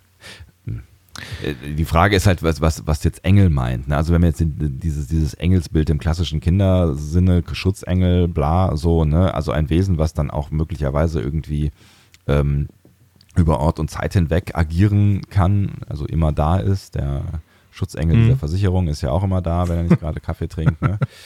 Ähm, so, dann, ähm, ja, weiß ich nicht, dann, dann sind wir halt schon weit, weit draußen so, ne? Aber es gibt, wie gesagt, also man kann mir vieles zeigen, man muss es mir nur ordentlich erklären. Das ist so ein bisschen wie, ähm, wie ich am Anfang sehr äh, skeptisch war, was den äh, Taligraden angeht. Ähm, aber der wurde mir ja erklärt. Also insofern, ähm, ne, wenn sie es gut erklären, bin ich zu vielem bereit. Äh, über den Tardigraden übrigens habe ich jetzt, ähm, der kam plötzlich in The Orville auch nochmal vor. Und dann habe ich mir mal ein bisschen nachgelesen. Ähm, der kommt deswegen so stark vor, weil 2015 herausgefunden worden ist, dass der Tardigrade ein äh, Tier ist, was im Weltall, beziehungsweise das einzige bisher bekannte Tier, was im Weltall äh, überleben kann. Ja, ich weiß, da haben wir doch schon drüber gesprochen. Haben wir? Okay. Da, da gab es einen Versuch äh, und äh, da wurde, wurde mit diesen Dingern, mit diesen kleinen Tierchen, die ja mikroskopisch klein sind in Wahrheit, ja. ne, äh, wurden die äh, quasi an der Spitze einer Rakete ins All geschossen und die haben halt ja diesen Zustand, in den sich der Tali gerade auch äh, in, in Discovery dann versetzt, ne? diesen ähm, die lassen quasi, äh, ich glaube, 80 Prozent des Wassers äh, ihres Körpers ab und äh, gehen dann in diesen Stasis-Zustand und können damit halt Dürren überstehen und konnten tatsächlich oder ein Großteil der ins Weltraum geschossenen äh, Tierchen konnten dann quasi, als sie zurückgekommen sind, auch wieder wiederbelebt werden, nachdem sie mit Wasser übergossen wurden, kamen sie aus diesem Zustand wieder raus. Also das ist schon fancy Stuff. Also das, was da alles gezeigt wurde in, ähm, in, in äh, Discovery, das das ist biologisch schon korrekt, nur halt äh, millionenfach vergrößert quasi. Crazy. Es gibt ja jetzt so einen iranischen Spieleentwickler, der ähm, CBS verklagt, weil er sagt, die haben mir die gesamte Story von meinem Spiel geklaut und es einfach als Serie rausgebracht. Das ist ja geil. Ähm, und das Spiel heißt Tardigrades. ernsthaft? Genau, und äh, ganz viele, ähm, also ganz viele Charaktere der Discovery sehen auch so aus wie in diesem Spiel. Allerdings ist äh, noch nicht ganz klar, ob, also der sagt halt, dass er das Spiel irgendwie schon seit zehn Jahren entwickelt und äh, ganz viel davon schon äh, ganz früh hatte. Ähm, aber das können bis jetzt nur, glaube ich, seine Freunde ähm, belegen. Das heißt, es ist noch nicht ganz klar, wie dieser Prozess dann ausgeht, ähm, aber zumindest hat ähm, äh, CBS schon mal gesagt, ja, den, der Tardigrade wird auch nicht mehr vorkommen. So. Aber es ist eine spannende, spannende Sache gerade. Aber vielleicht zu diesen sieben Signalen und zu, dem, zu der Diskussion, die du gerade hattest, ne, also die wir gerade hatten mit Wissenschaft und Glauben. Ja. Ähm, ja. Dazu gibt es ein schönes Zitat von Alex Kurtzman auf dem Discovery Panel auf der Comic Con. Ähm, und der sagt, ähm, ja, die Discovery Crew versucht herauszufinden, was, was diese Pfade bedeuten und was auch dieses, dieser Red Angel bedeutet. Ist das eine Art Pfad oder ist das eine Nachricht? Wir wissen es nicht. Und er meinte aber auch, es gibt viele interessante Gespräche über Wissenschaft und Glaube. Was bedeutet Glaube? Selbst die Sternenflotte kann nicht wirklich verstehen, ähm, was sie sind, die Signale oder woher dieser Engel kommt. Mhm. So. Also da hat Kurtzmann schon mal so ein bisschen angeteasert, dass wir wahrscheinlich diese Diskussion, die wir gerade so im Ansatz mal geführt haben, auch während der nächsten Staffel schon ab und zu mal führen werden, denke ich. Das ist doch ganz spannend. Also, ne, das, also das finde ich tatsächlich dann auch wiederum einen ganz spannenden ähm, äh, Dreh, ne, dass du halt irgendwie quasi ein, ein Wesen oder ein Phänomen hast, was was nicht greifbar ist am Anfang. Ne? Ähm, deswegen sage ich ja, so ein bisschen, ein bisschen Mystery äh, habe ich überhaupt gar nichts gegen, wenn es dann hinterher irgendwie erklärt hat, weil das kann ja schon spannend sein, weil dann hast du halt irgendwie, kannst du halt äh, mit theoretisieren, so. Ne? Und wenn wir dann irgendwie äh, über zehn Folgen oder sowas darüber sprechen können, was denn da jetzt eigentlich hintersteckt hinter dieser Macht, dann ähm, glaube ich, könnten wir schon Spaß damit haben. Absolut. Und ähm, die Verbindung von Star Trek und Religion hat bei DS9 sehr, sehr gut funktioniert. Und dann müssen wir mal gucken, ob das ähm, auch äh, in der heutigen Zeit noch gut funktionieren kann. Und das werden wir ab Januar. Absolut. Ähm, wir sehen dann im Trailer einen ganz neuen Part. Mhm. Äh, und zwar sehen wir den klingonischen Bird of Prey als Hologramm mhm. in einer Umgebung, ähm, die, die jetzt aussieht wie dieses klingonische Ratsgebäude. Ne? Mhm. Ähm, das haben wir ja gesehen, als Lorel mit der Bombe auf dem Rücken äh, die klingonische äh, Kanzlerschaft an sich gerissen hat. Ne? Ja, ja. Politisch ähm, bemerkenswerter Move, ja. Absolut. Aber diese Bird of Prey finde ich ganz interessant, weil der sieht so sehr, sehr stark aus wie die klingonischen Schlachtschiffe aus TOS. Mhm. Ja, also, ah, ich glaube, irgendwann hat uns auch mal jemand gesagt, dass nicht jedes klingonische Schiff ein Bird of Prey ist. Vielleicht ist es auch gar kein Bird of Prey. Auf jeden Fall sieht es aus wie ein klingonisches Schlachtschiff aus TOS. Auch es sieht auf jeden Fall gut aus, kann man auf, ne? Also es ist, äh, wie vieles in diesem Trailer gut aussieht. Ja. Bin sehr gespannt, wie, ähm, wie die Klingonen-Story weitergeht, denn ähm, da werden wir nachher auch noch eine sehr, sehr schöne Szene zu sehen. Absolut. Vor allen Dingen kann man schon mal jetzt an dieser Stelle sagen, sie geht offensichtlich weiter, was, äh, wo, wo, ich ja vorsichtig skeptisch war bis äh, hierhin. Ne? Nein, ja, ich war ja nie skeptisch, ja. weil ich äh, weiß, wie Mary Kievo äh, unterwegs ist. So. Ähm, auch dazu später noch mehr. Yes. Für mich kommt dann erstmal so eine relativ verstörende Szene. Wir sehen so eine Art Alien mit einem schwarzen Umhang. Und in dem Moment, wo das Alien seine Kapuze abnimmt, ist es plötzlich äh, Mirror Giorgio. Ja, das habe ich auch überhaupt gar nicht gerafft. Ja.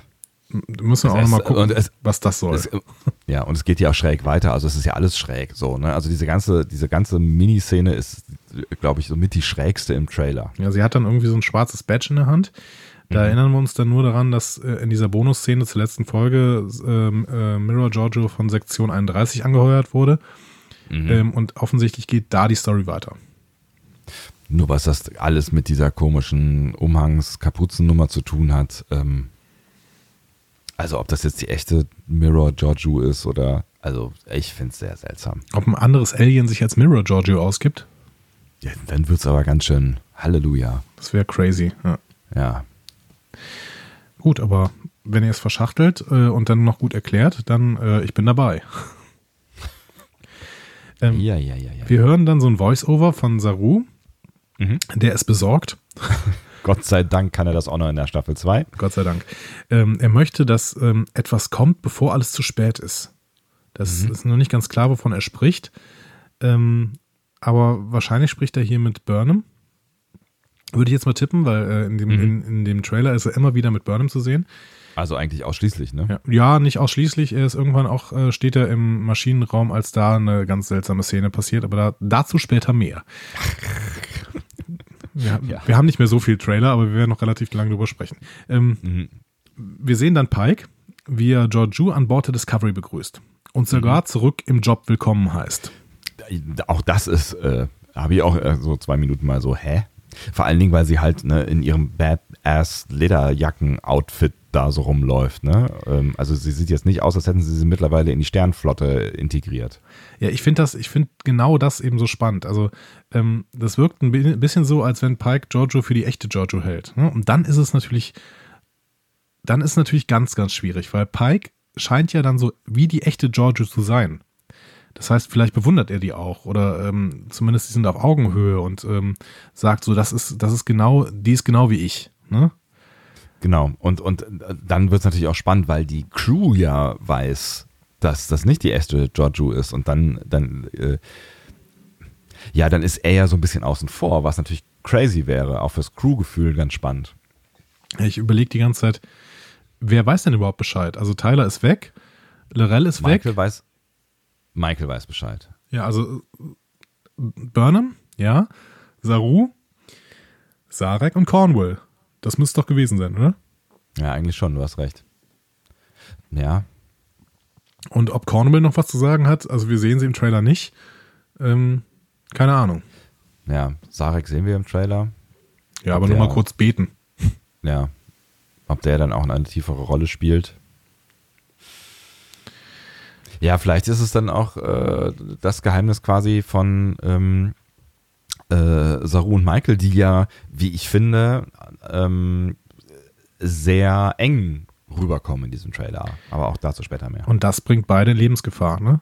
Das muss man mhm, genau. im Hinterkopf haben. Ja. So. Also vielleicht sind das auch quasi die beiden, die beiden äh, Mitwisser, äh, die es hier gibt und sie sind deswegen vielleicht in einer outstanding Situation, was ja für Saru bestimmt total beschissen ist, weil der bestimmt der schlechteste Lügner auf der Welt ist. Ja, davon kann man ausgehen. Er wird dann sehr oft besorgt sein. Ja, sehr. Ich habe noch ein paar Zitate von Michelle Yeoh von der äh, Comic-Con.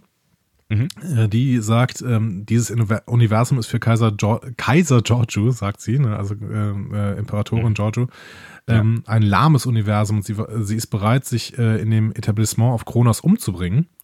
Und dann kommt Leland mit diesem schwarzen Abzeichen zu ihr und dann war sie sehr fasziniert.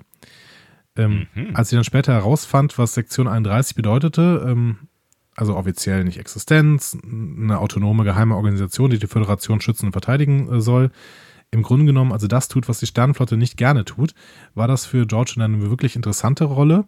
Ähm, ähm, weil nicht jeder weiß, dass sie aus dem Spiegeluniversum kommt. Und äh, Jo sagt dann weiter: Manchmal spiele ich die gute Captain Giorgio, die immer sehr nett und mitfühlend ist, und dann äh, Giorgio von Sektion 31, die ist manipulativ, hinterhältig.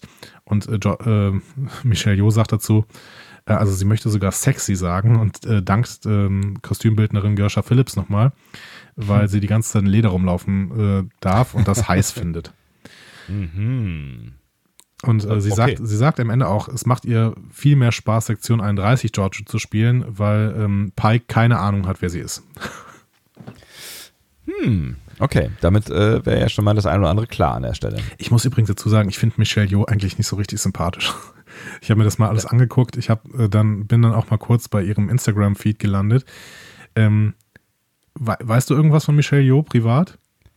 Nee, nicht wirklich, ehrlich gesagt. Die ist seit einigen Jahren mit Jean Todt verheiratet.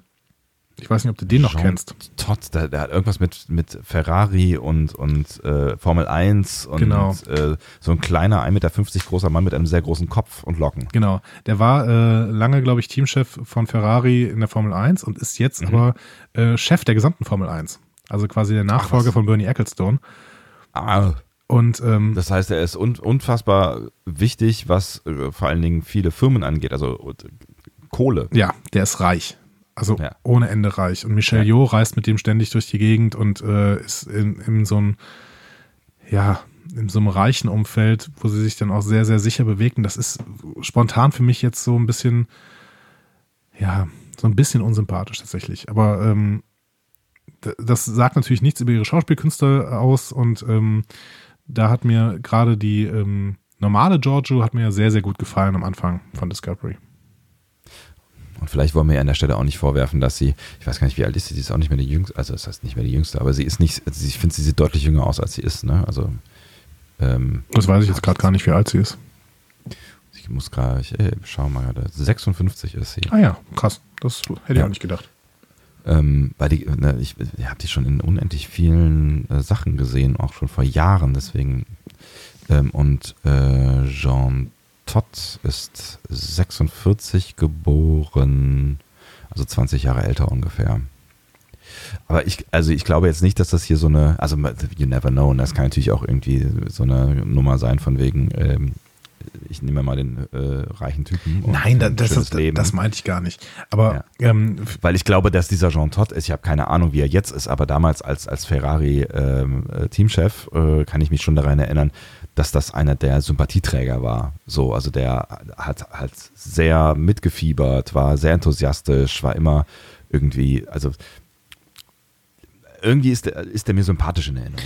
Äh, ohne Frage, das meine ich aber auch gar nicht. Ich meine mehr so, ähm, man sieht so, dass das äh, Teamgefühl der Discovery Crew und das sind alles so, ähm, ja, nicht, nicht unbedingt alle junge Schauspieler, aber die, die haben halt irgendwie die haben Draht zueinander und, und ähm, machen so auch oft ihr, ihr Buddy-Ding so ein bisschen und da ist mittlerweile auch, ähm, auch Anson Mount dabei und sowas.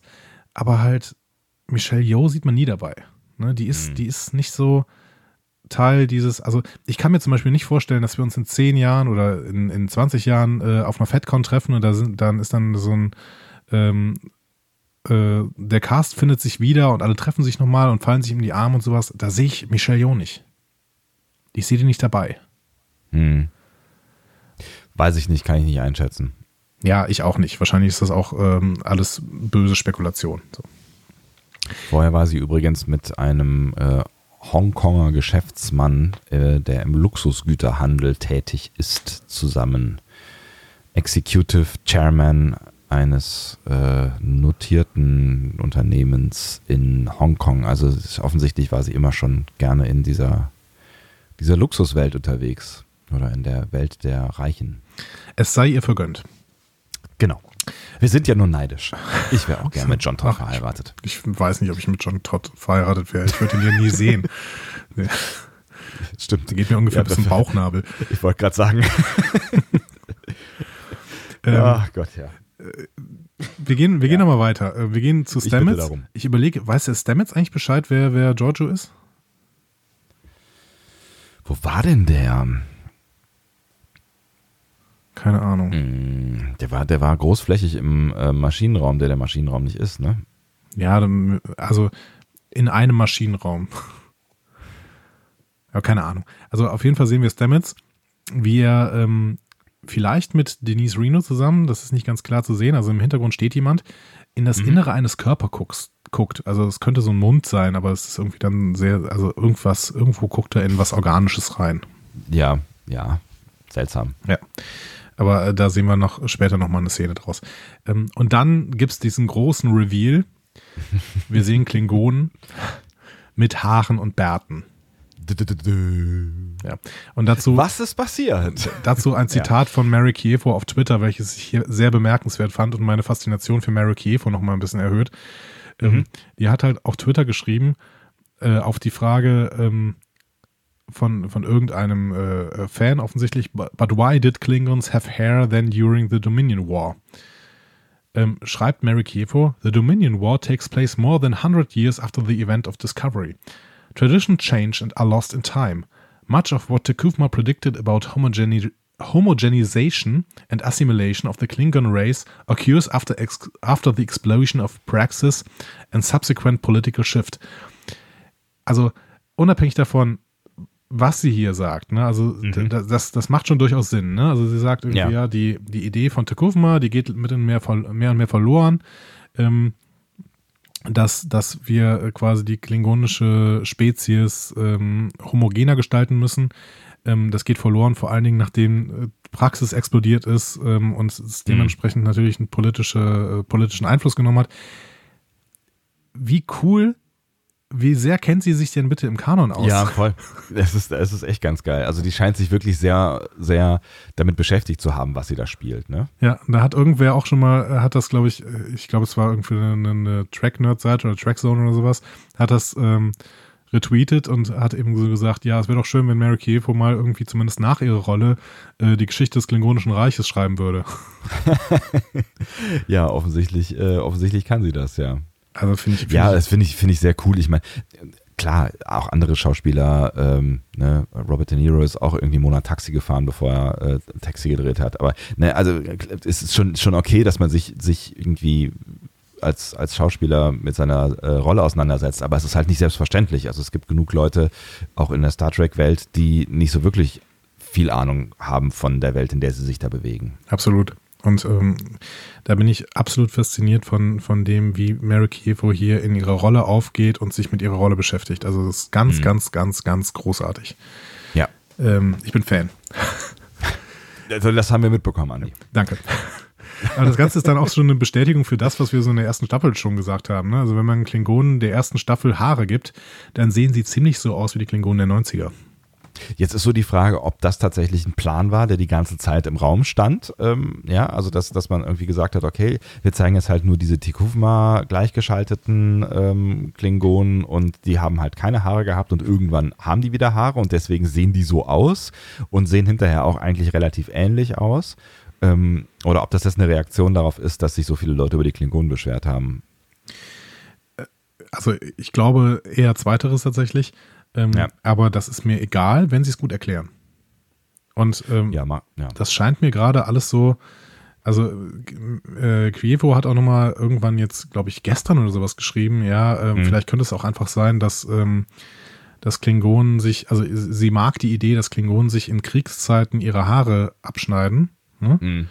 Ähm, Was natürlich irgendwie, also das haben wir nie was von erfahren bis hierhin, ne? Nein, aber grundsätzlich, wenn, wenn sie das gut erklären, dann wird das auch eine schöne Nummer. So. Ja. Ne?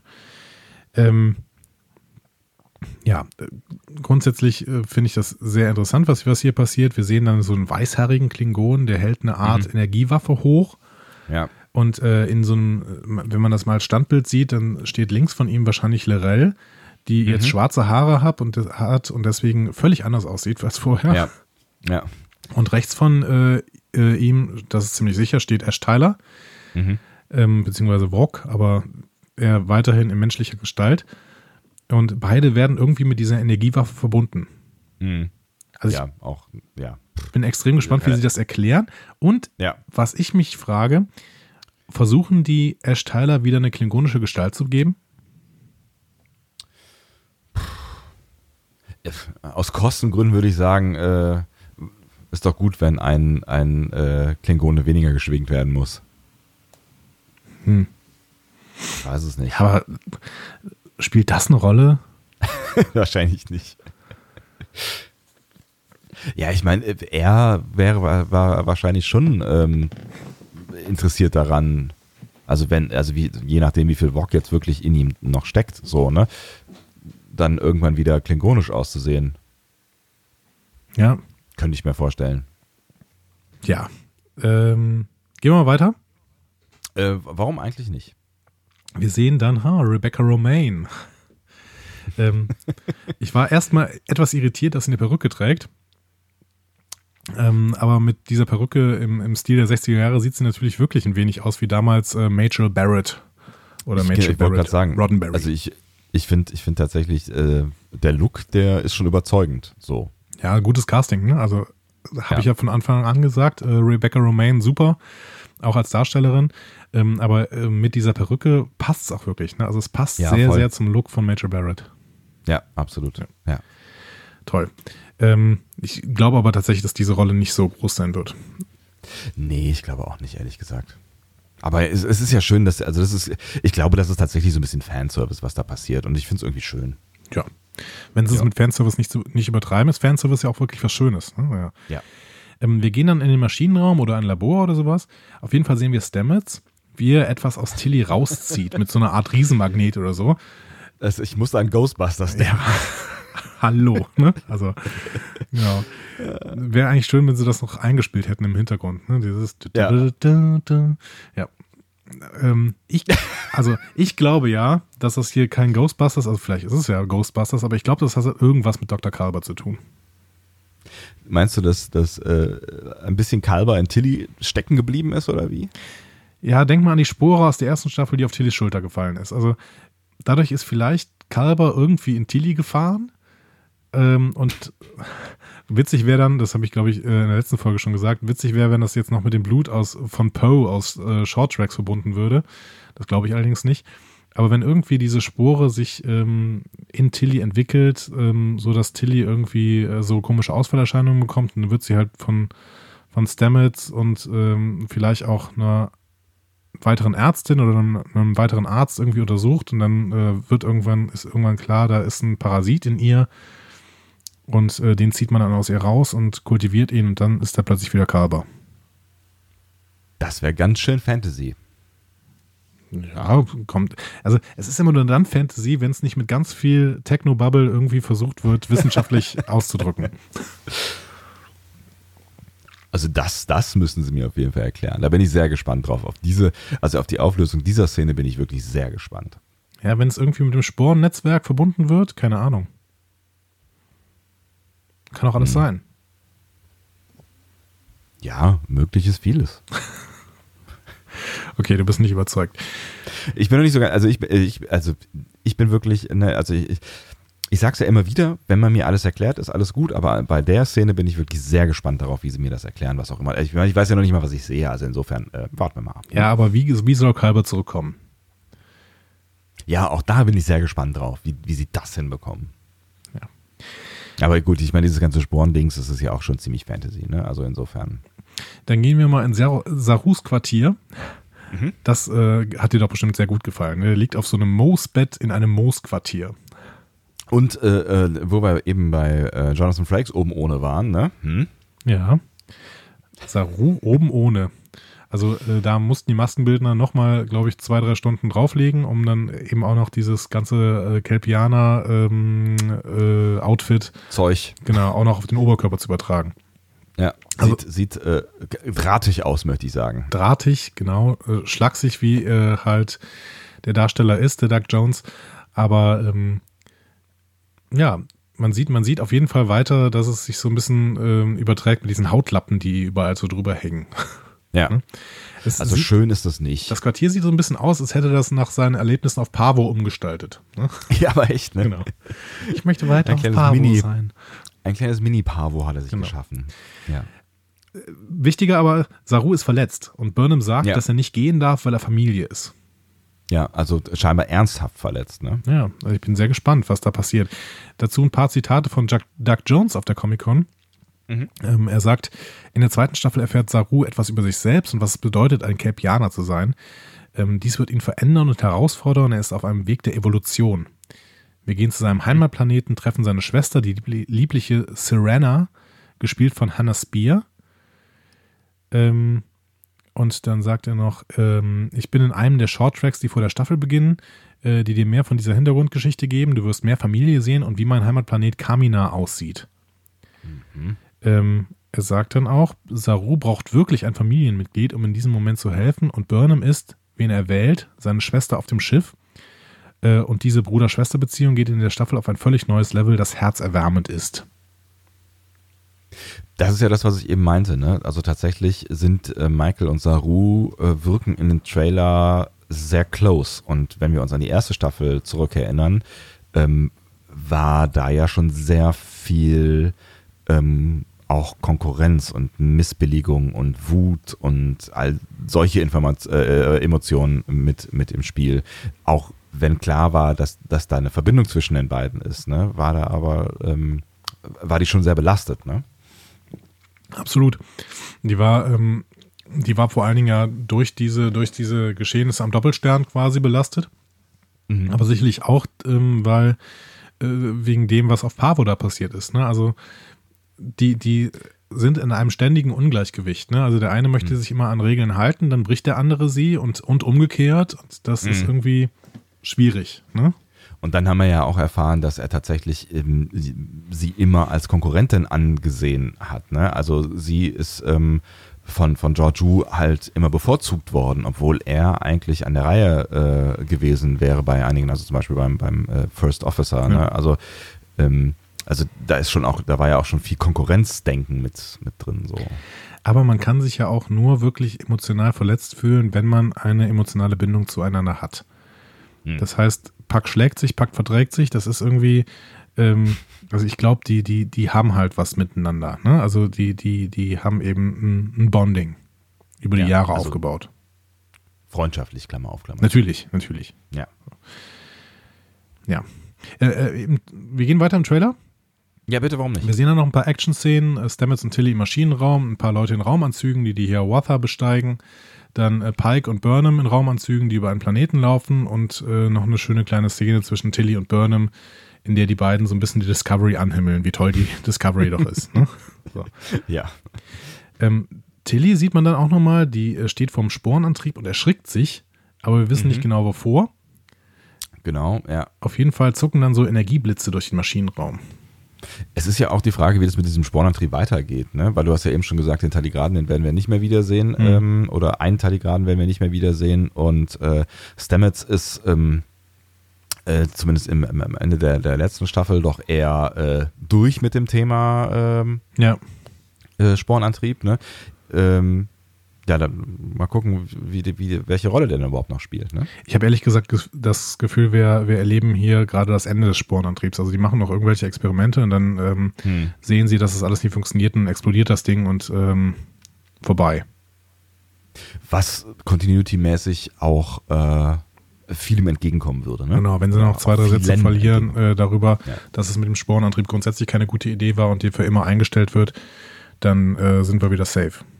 Ja, Genau, vielleicht auch wegen dieser ganzen Multidimensionalität und diesen ganzen Problemen, die da irgendwie mit aufgerissen wurden, ist vielleicht dann auch irgendwie, ja, begräbt man vielleicht diese ganze Forschung, weil sie zu gefährlich ist oder so. Ja, genau.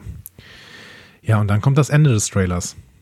Eine Trage wird durch einen Gang geschoben und dann sehen wir einen sehr bärtigen Ethan Peck, der durch ein Hypospray aufgeweckt wird und er wird dann von Burnham vorgestellt. Spock. Crazy. Ja, total. Hm. Also erstmal, was sagst du optisch? Ähm, ich, ich war tatsächlich so ein bisschen äh, überrascht. Ich finde, er wirkt ein bisschen spießig mit dem Bart. Also das ist so, also ich meine, äh, Spock ist jetzt nie so der, der entertaining Character äh, gewesen und wenn unfreiwillig äh, so, aber irgendwie ich weiß nicht, Ethan Peck sieht ohne Bart irgendwie flockiger aus. Also der sieht irgendwie kerniger aus. So, vielleicht wollten sie auch genau das. Also weil das ja auch so ein, so ein, so ein, so ein ganz fein gestutzter Bart ist, so, ne? Ich fand ihn am Anfang so ein bisschen, ähm, so ein bisschen spießig, aber irgendwie passt es auch ganz gut äh, in die Rolle und irgendwie finde ich es ganz cool, dass er, dass er da mal Bart trägt, weil dann kannst du halt, ähm, also dann hast du halt so eine, so eine, eine andere Evolutionsstufe von Spock quasi. Ähm, das war halt quasi seine Barzeit und deswegen ist er da irgendwie anders und deswegen muss man ihn nicht die ganze Zeit ähm, vergleichen mit äh, anderen Spocks, ne? Also schon gar nicht mit Leonard äh, Nimoy so, ne? Ja, ich würde da jetzt wieder eine Theorie aufstellen, nämlich ähm, diesen bärtigen Ethan Peck sehen wir genau eine Folge lang und danach äh, rasiert er sich. Meinst du? Ja, ich kann mir gut vorstellen, dass der irgendwo gefunden wird und dann konnte er sich halt lang nicht rasieren und ähm, dann, äh, ja, aber der sieht, der, der, der, der, also bitte, der Bart ist perfekt gestutzt. Ja, nein, der ist aber so, der, der ist so hipstermäßig. Der sieht so aus, als wäre er lang nicht gepflegt worden und ähm, als hätte man sehr, sehr viel, ähm, sehr, sehr viel Zeit dafür gebraucht, um den so auszusehen zu lassen, dass er lang nicht gepflegt worden ist. Finde ich, finde ich nicht. Echt? Findest du? Ja. Ich finde den gar nicht so wild. Ich finde den eher. Doch, der wächst so ein bisschen die Wangenknochen hoch, der ist ja gar nicht äh, akkurat geschnitten und so vielleicht, vielleicht bin ich zu sehr in dieser Hipster-Welt gefangen. Definitiv. Das haben wir dir schon oft gesagt, alle deine Freunde. Alle, alle, ja, ja. Das, das, liegt nur in der Straße, in der ich wohne. Ich kann ja nichts für. Ja, Hipsterstraße in Hipsterhausen. Ja, so. Ähm, Ethan Peck sagt uns dann auch noch was, also Spock sagt uns noch was. Er sagt, äh, dass er als Kind dieselbe Vision immer und immer hatte und sie ihn irgendwo hinleitet. Hm. Dazu sagt Sonico Martin Green auch nochmal was in einem Interview. Ähm, mhm. Nämlich, äh, wir haben das auf dem Panel auch erwähnt, Star Trek Discovery arbeitet auf ein langfristiges Ziel hin. Die Serie folgt einem roten Faden, erzählt eine fortlaufende Geschichte. Es ist ein Roman, der in Kapiteln erzählt wird und es gibt Elemente, die Zeit benötigen, um sie aufzudröseln. Jede einzelne Frage, die wir in Star Trek Discovery stellen und diese wirkt, als wäre sie nicht mit dem Kanon vereinbar, wird beantwortet. Jede einzelne Frage. Also auch, warum Spock sie später nie wieder erwähnt hat. Ich bin gespannt. Das ist schon, also ich hoffe das. Ne? Ich habe das die ganze Zeit gehofft. ähm, ja. Aber es ist schon ein großer Anspruch. Ja, vor allen Dingen, also wenn das, wenn das äh, Sonic bei Martin Green sagt, die ja bekanntlich äh, durchaus auch ein Star Trek-Fan ist, das heißt, äh, sie weiß ja, wovon sie redet. Und dann, dann, muss man ja auch einiges einlösen hier, ne? Definitiv. Aber ähm, ja, ich, ich habe da eigentlich nicht so viel ähm, Angst vor, weil ich weiß, dass da im, im Writers Room eben zum Beispiel mit einer Kirsten Bayer und sowas immer noch Leute sind, die sich extrem gut mit Star Trek auskennen oder mit Ted Sullivan oder sowas. Ähm, ja, aber ich meine, es saßen ja jetzt auch keine Idioten äh, bei der ersten Staffel äh, im Writers Room und da, da sind ja schon, also da, äh, zumindest zum Ende der ersten Staffel ist nicht alles aufgelöst worden. Natürlich ist das das, was sie uns klar machen wollen, aber wenn äh, Martin Green hier sagt, dass das alles einen roten Faden hat und eine fortlaufende Geschichte ist und dass sich alles irgendwie ergibt, ähm, dann können wir das auch erstmal glauben, oder? Ja, ich bin gewillt, das zu glauben. Ich bin sehr gespannt. Also oh ja. grundsätzlich, wie hat dir der Trailer gefallen? Wie gesagt, nach dem ersten Schock äh, irgendwie, wo ich gedacht habe, so, ähm, ach krass, okay, äh, das zeigt ihm jetzt alles schon. Ist ja irgendwie, äh, also ich war kurz so ein bisschen, ja, enttäuscht ist vielleicht der falsche Ausdruck, so, aber ich war so, ja, weiß, ich war so ein bisschen hin und her gerissen, ob, ob, ob das jetzt okay war, dass man mir alles schon die, diese Vorfreude und dieses Zweifeln genommen hat, was die Leute angeht oder die Charaktere angeht. Ähm, auf der anderen Seite hat man natürlich ganz viel angeteasert, von dem wir jetzt immer noch nicht wissen, äh, was passiert. Also der Trailer hat ja mehr Fragen aufgeworfen, als er Antworten gegeben hat, auch wenn wir jetzt zum Beispiel ähm, wissen, wie Spock aussieht. Naja, mein Gott, wir wussten auch vorher, dass er drin vorkommen wird. Ne? Also ähm, nach diesem, diesem anfänglichen Schock, und ich habe mir dann schon noch ein, ein zwei Mal angeschaut, ähm, ist vor allen Dingen sehr große Vorfreude und Gänsehaut übrig geblieben, weil ich finde, deutlich besser gemacht als der ähm, erste Trailer, ähm, nicht mehr so actionlastig, die, diese ganzen ähm, Slapstick-Szenerie ist raus äh, und das unterstreicht vielleicht auch so ein bisschen die Theorie, die wir ja schon nach dem ersten Trailer hatten, dass der vielleicht auch gerade so ein bisschen auf das Zielpublikum auf der Comic-Con zugeschnitten gewesen ist, wo er ja gezeigt wurde. Ähm, Aber jetzt war es ja auch eine Comic-Con. Ja, gut. Ja, vielleicht, vielleicht, vielleicht ist die Theorie für die Tonne. Ähm, aber auf jeden Fall sieht man hier irgendwie ähm, so ein bisschen was Ernsteres und das hat mir gut gefallen. Ne? Vielleicht gab es ja auch Kritik am, am äh, ersten Trailer oder vielleicht wollten sie erstmal so ein bisschen gute Laune machen und jetzt so ein bisschen mehr Substanz zeigen, weil im ersten Trailer haben sie auch noch nicht wirklich viel äh, über die Story gezeigt und hier sieht man ja so, zumindest so ein bisschen mehr ähm, was passieren wird. Ne? Vielleicht liegt es auch daran, dass sie wirklich am Anfang nur Material, wie wir da ja auch schon drüber gesprochen haben, aus den ersten zwei Folgen oder sowas mhm. genommen haben und da jetzt so ein bisschen mehr drin, drin steckt. Vielleicht auch schon von der Folge auf zwei äh, mehr. Keine Ahnung. Alles wilde Spekulation. Auf jeden Fall hat mir gut gefallen, dass es alles so ein bisschen ernsthafter ist, ähm, dass schon dieses Crew-Gefühl, über das wir immer wieder gesprochen haben, ähm, durchzukommen scheint, allein durch, durch äh, Pikes äh, drei Sätze, die ja auch, wenn sie pathetisch waren, schon irgendwie so ein bisschen so diesen, diesen Zusammenhalt, wir gemeinsam und wir äh, schaffen hier irgendwas Großes und wir so, ne? Das hat, das hat mir schon ziemlich gut gefallen. Und dann bin ich einfach extrem gespannt auf die tausend Dinge, die da angedeutet werden, bei denen ich mir noch nicht erklären kann, ähm, wie sie denn aufgelöst werden und was dahinter steckt und freue mich sehr darauf, da mit dir in äh, den äh, ersten Monaten dieses Jahres wild zu spekulieren. Des nächsten Jahres, ja. Ja, ich, äh, ich freue mich da auch sehr drauf und ähm, fand die ganzen Anspielungen. Also das Schöne ist für mich, dass ich mich für all was, all das, was die da anspielen, interessiere. Also ja. für manche Sachen mehr, für manche Sachen weniger. Was ähm, Michelle Yeohs Giorgio angeht, da interessiere ich mich tatsächlich ein bisschen weniger für ähm, was da so an, an Wissenschaftsnummern äh, rund um Tilly und Stamets angeht, interessiere ich mich sehr stark dafür und alles, was mit Spock zu tun hat, finde ich auch spannend. Mhm. Ähm, ich habe da auch keine große Angst, dass sie das irgendwie schaffen, in den, in den Kanon einzuräumen, gerade weil Spock eben sehr, sehr selten irgendwie wirklich private Dinge erzählt hat. Mhm. Ich habe mir da jetzt nochmal ähm, äh, eine alte Folge angeguckt. Ähm, wo viel über Spocks ähm, äh, Persönlichkeit gesprochen wird, aber er macht das sehr, sehr ungern tatsächlich. Hm. Das heißt, ähm, so unwahrscheinlich ist es wirklich nicht, dass er, dass er über Burnham nicht redet. Hm. Aber ich bin gespannt darauf, warum, also was für einen Grund sie uns präsentieren werden. Ja, wir werden sehen. Ne? Hm. Vielleicht ähm, gibt es ja dann doch noch irgendwie einen Zeitsprung, der ist, glaube ich, immer noch nicht so richtig aus der Welt. Ich bin mal sehr gespannt, was da noch passieren wird. Hm. Tja, Tja. Bisschen, bisschen warten müssen wir jetzt nur noch, ne? Definitiv. Ich bin gespannt, was ihr da so zu sagt über den Trailer. Wie hat euch der Trailer gefallen? Wie ähm, freut ihr euch auf die zweite Staffel oder sagt ihr, ja, das wird vielleicht jetzt noch mehr Hate Watch, als es in der ersten Staffel schon war? Kann ja alles sein. Kann ja alles sein, genau. Also, äh, wir sehen auf jeden Fall, äh, dass sich Star Trek ähm, in Form von Discovery weiterentwickeln wird. Ne? Ähm, und das, das muss ja nicht jedem gefallen, aber ich glaube, es ist tatsächlich auch zu früh, ähm, um sich da wirklich äh, auch nur annähernd ein Bild drüber zu machen, wie sie denn das, das jetzt äh, weitererzählen. Ne? Äh, definitiv, aber man hat, man hat Gefühle. Hm. Man, Und die Frage, ist, die Frage ist, wie sind ja. sie? ja. Schreibt uns gerne auf den äh, bekannten Kanälen. Genau.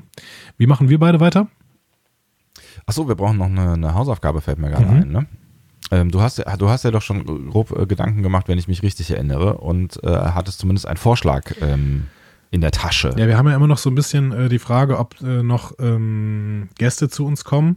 Aber falls dem nicht so ist, würde ich jetzt einfach mal sagen, wir machen äh, am nächsten Montag ähm, eine Besprechung einer Lieblingsfolge und zwar wieder mal TOS. Und äh, das hat damit zu tun, dass ich mit Spock noch mal ein bisschen äh, näher zu tun haben möchte. Und deswegen gucken wir uns äh, Amok Time ein, an. Mm. Was hältst du davon? Amok Time. Warum eigentlich nicht? Ähm, TOS war, steht eigentlich eh auf der Liste, ne? Und äh, haben wir schon länger nicht mehr gemacht. Und ähm, ich, bin, ich bin dafür. Lass uns das machen. Alles klar. Staffel 2, Folge 1, Amok Time. Schaut's euch an. Und dann äh, hören wir uns dann tatsächlich schon ganz bald wieder. Ähm, wenn das denn alles gut geht, dann versuchen wir wieder in den gewohnten Rhythmus zu kommen. Genau, schauen wir mal. Wir haben gerade ja ein paar, paar Zeitprobleme, aber das kriegen wir schon irgendwie hin. Das kriegen wir schon alles irgendwie hin. Alles wird gut am Ende. Äh, Andi, äh, ich, jetzt kann ich das erste Mal sagen, ich wünsche dir noch einen schönen Tag. Ja, ich dir auch. Und du musst jetzt auch weg, ähm, glaube ich, ne? Genau, ich muss jetzt auch weg. Man, man, man, hat ja, man hat ja Dinge zu tun im Leben. Also, ähm, tschüss. Tschüss.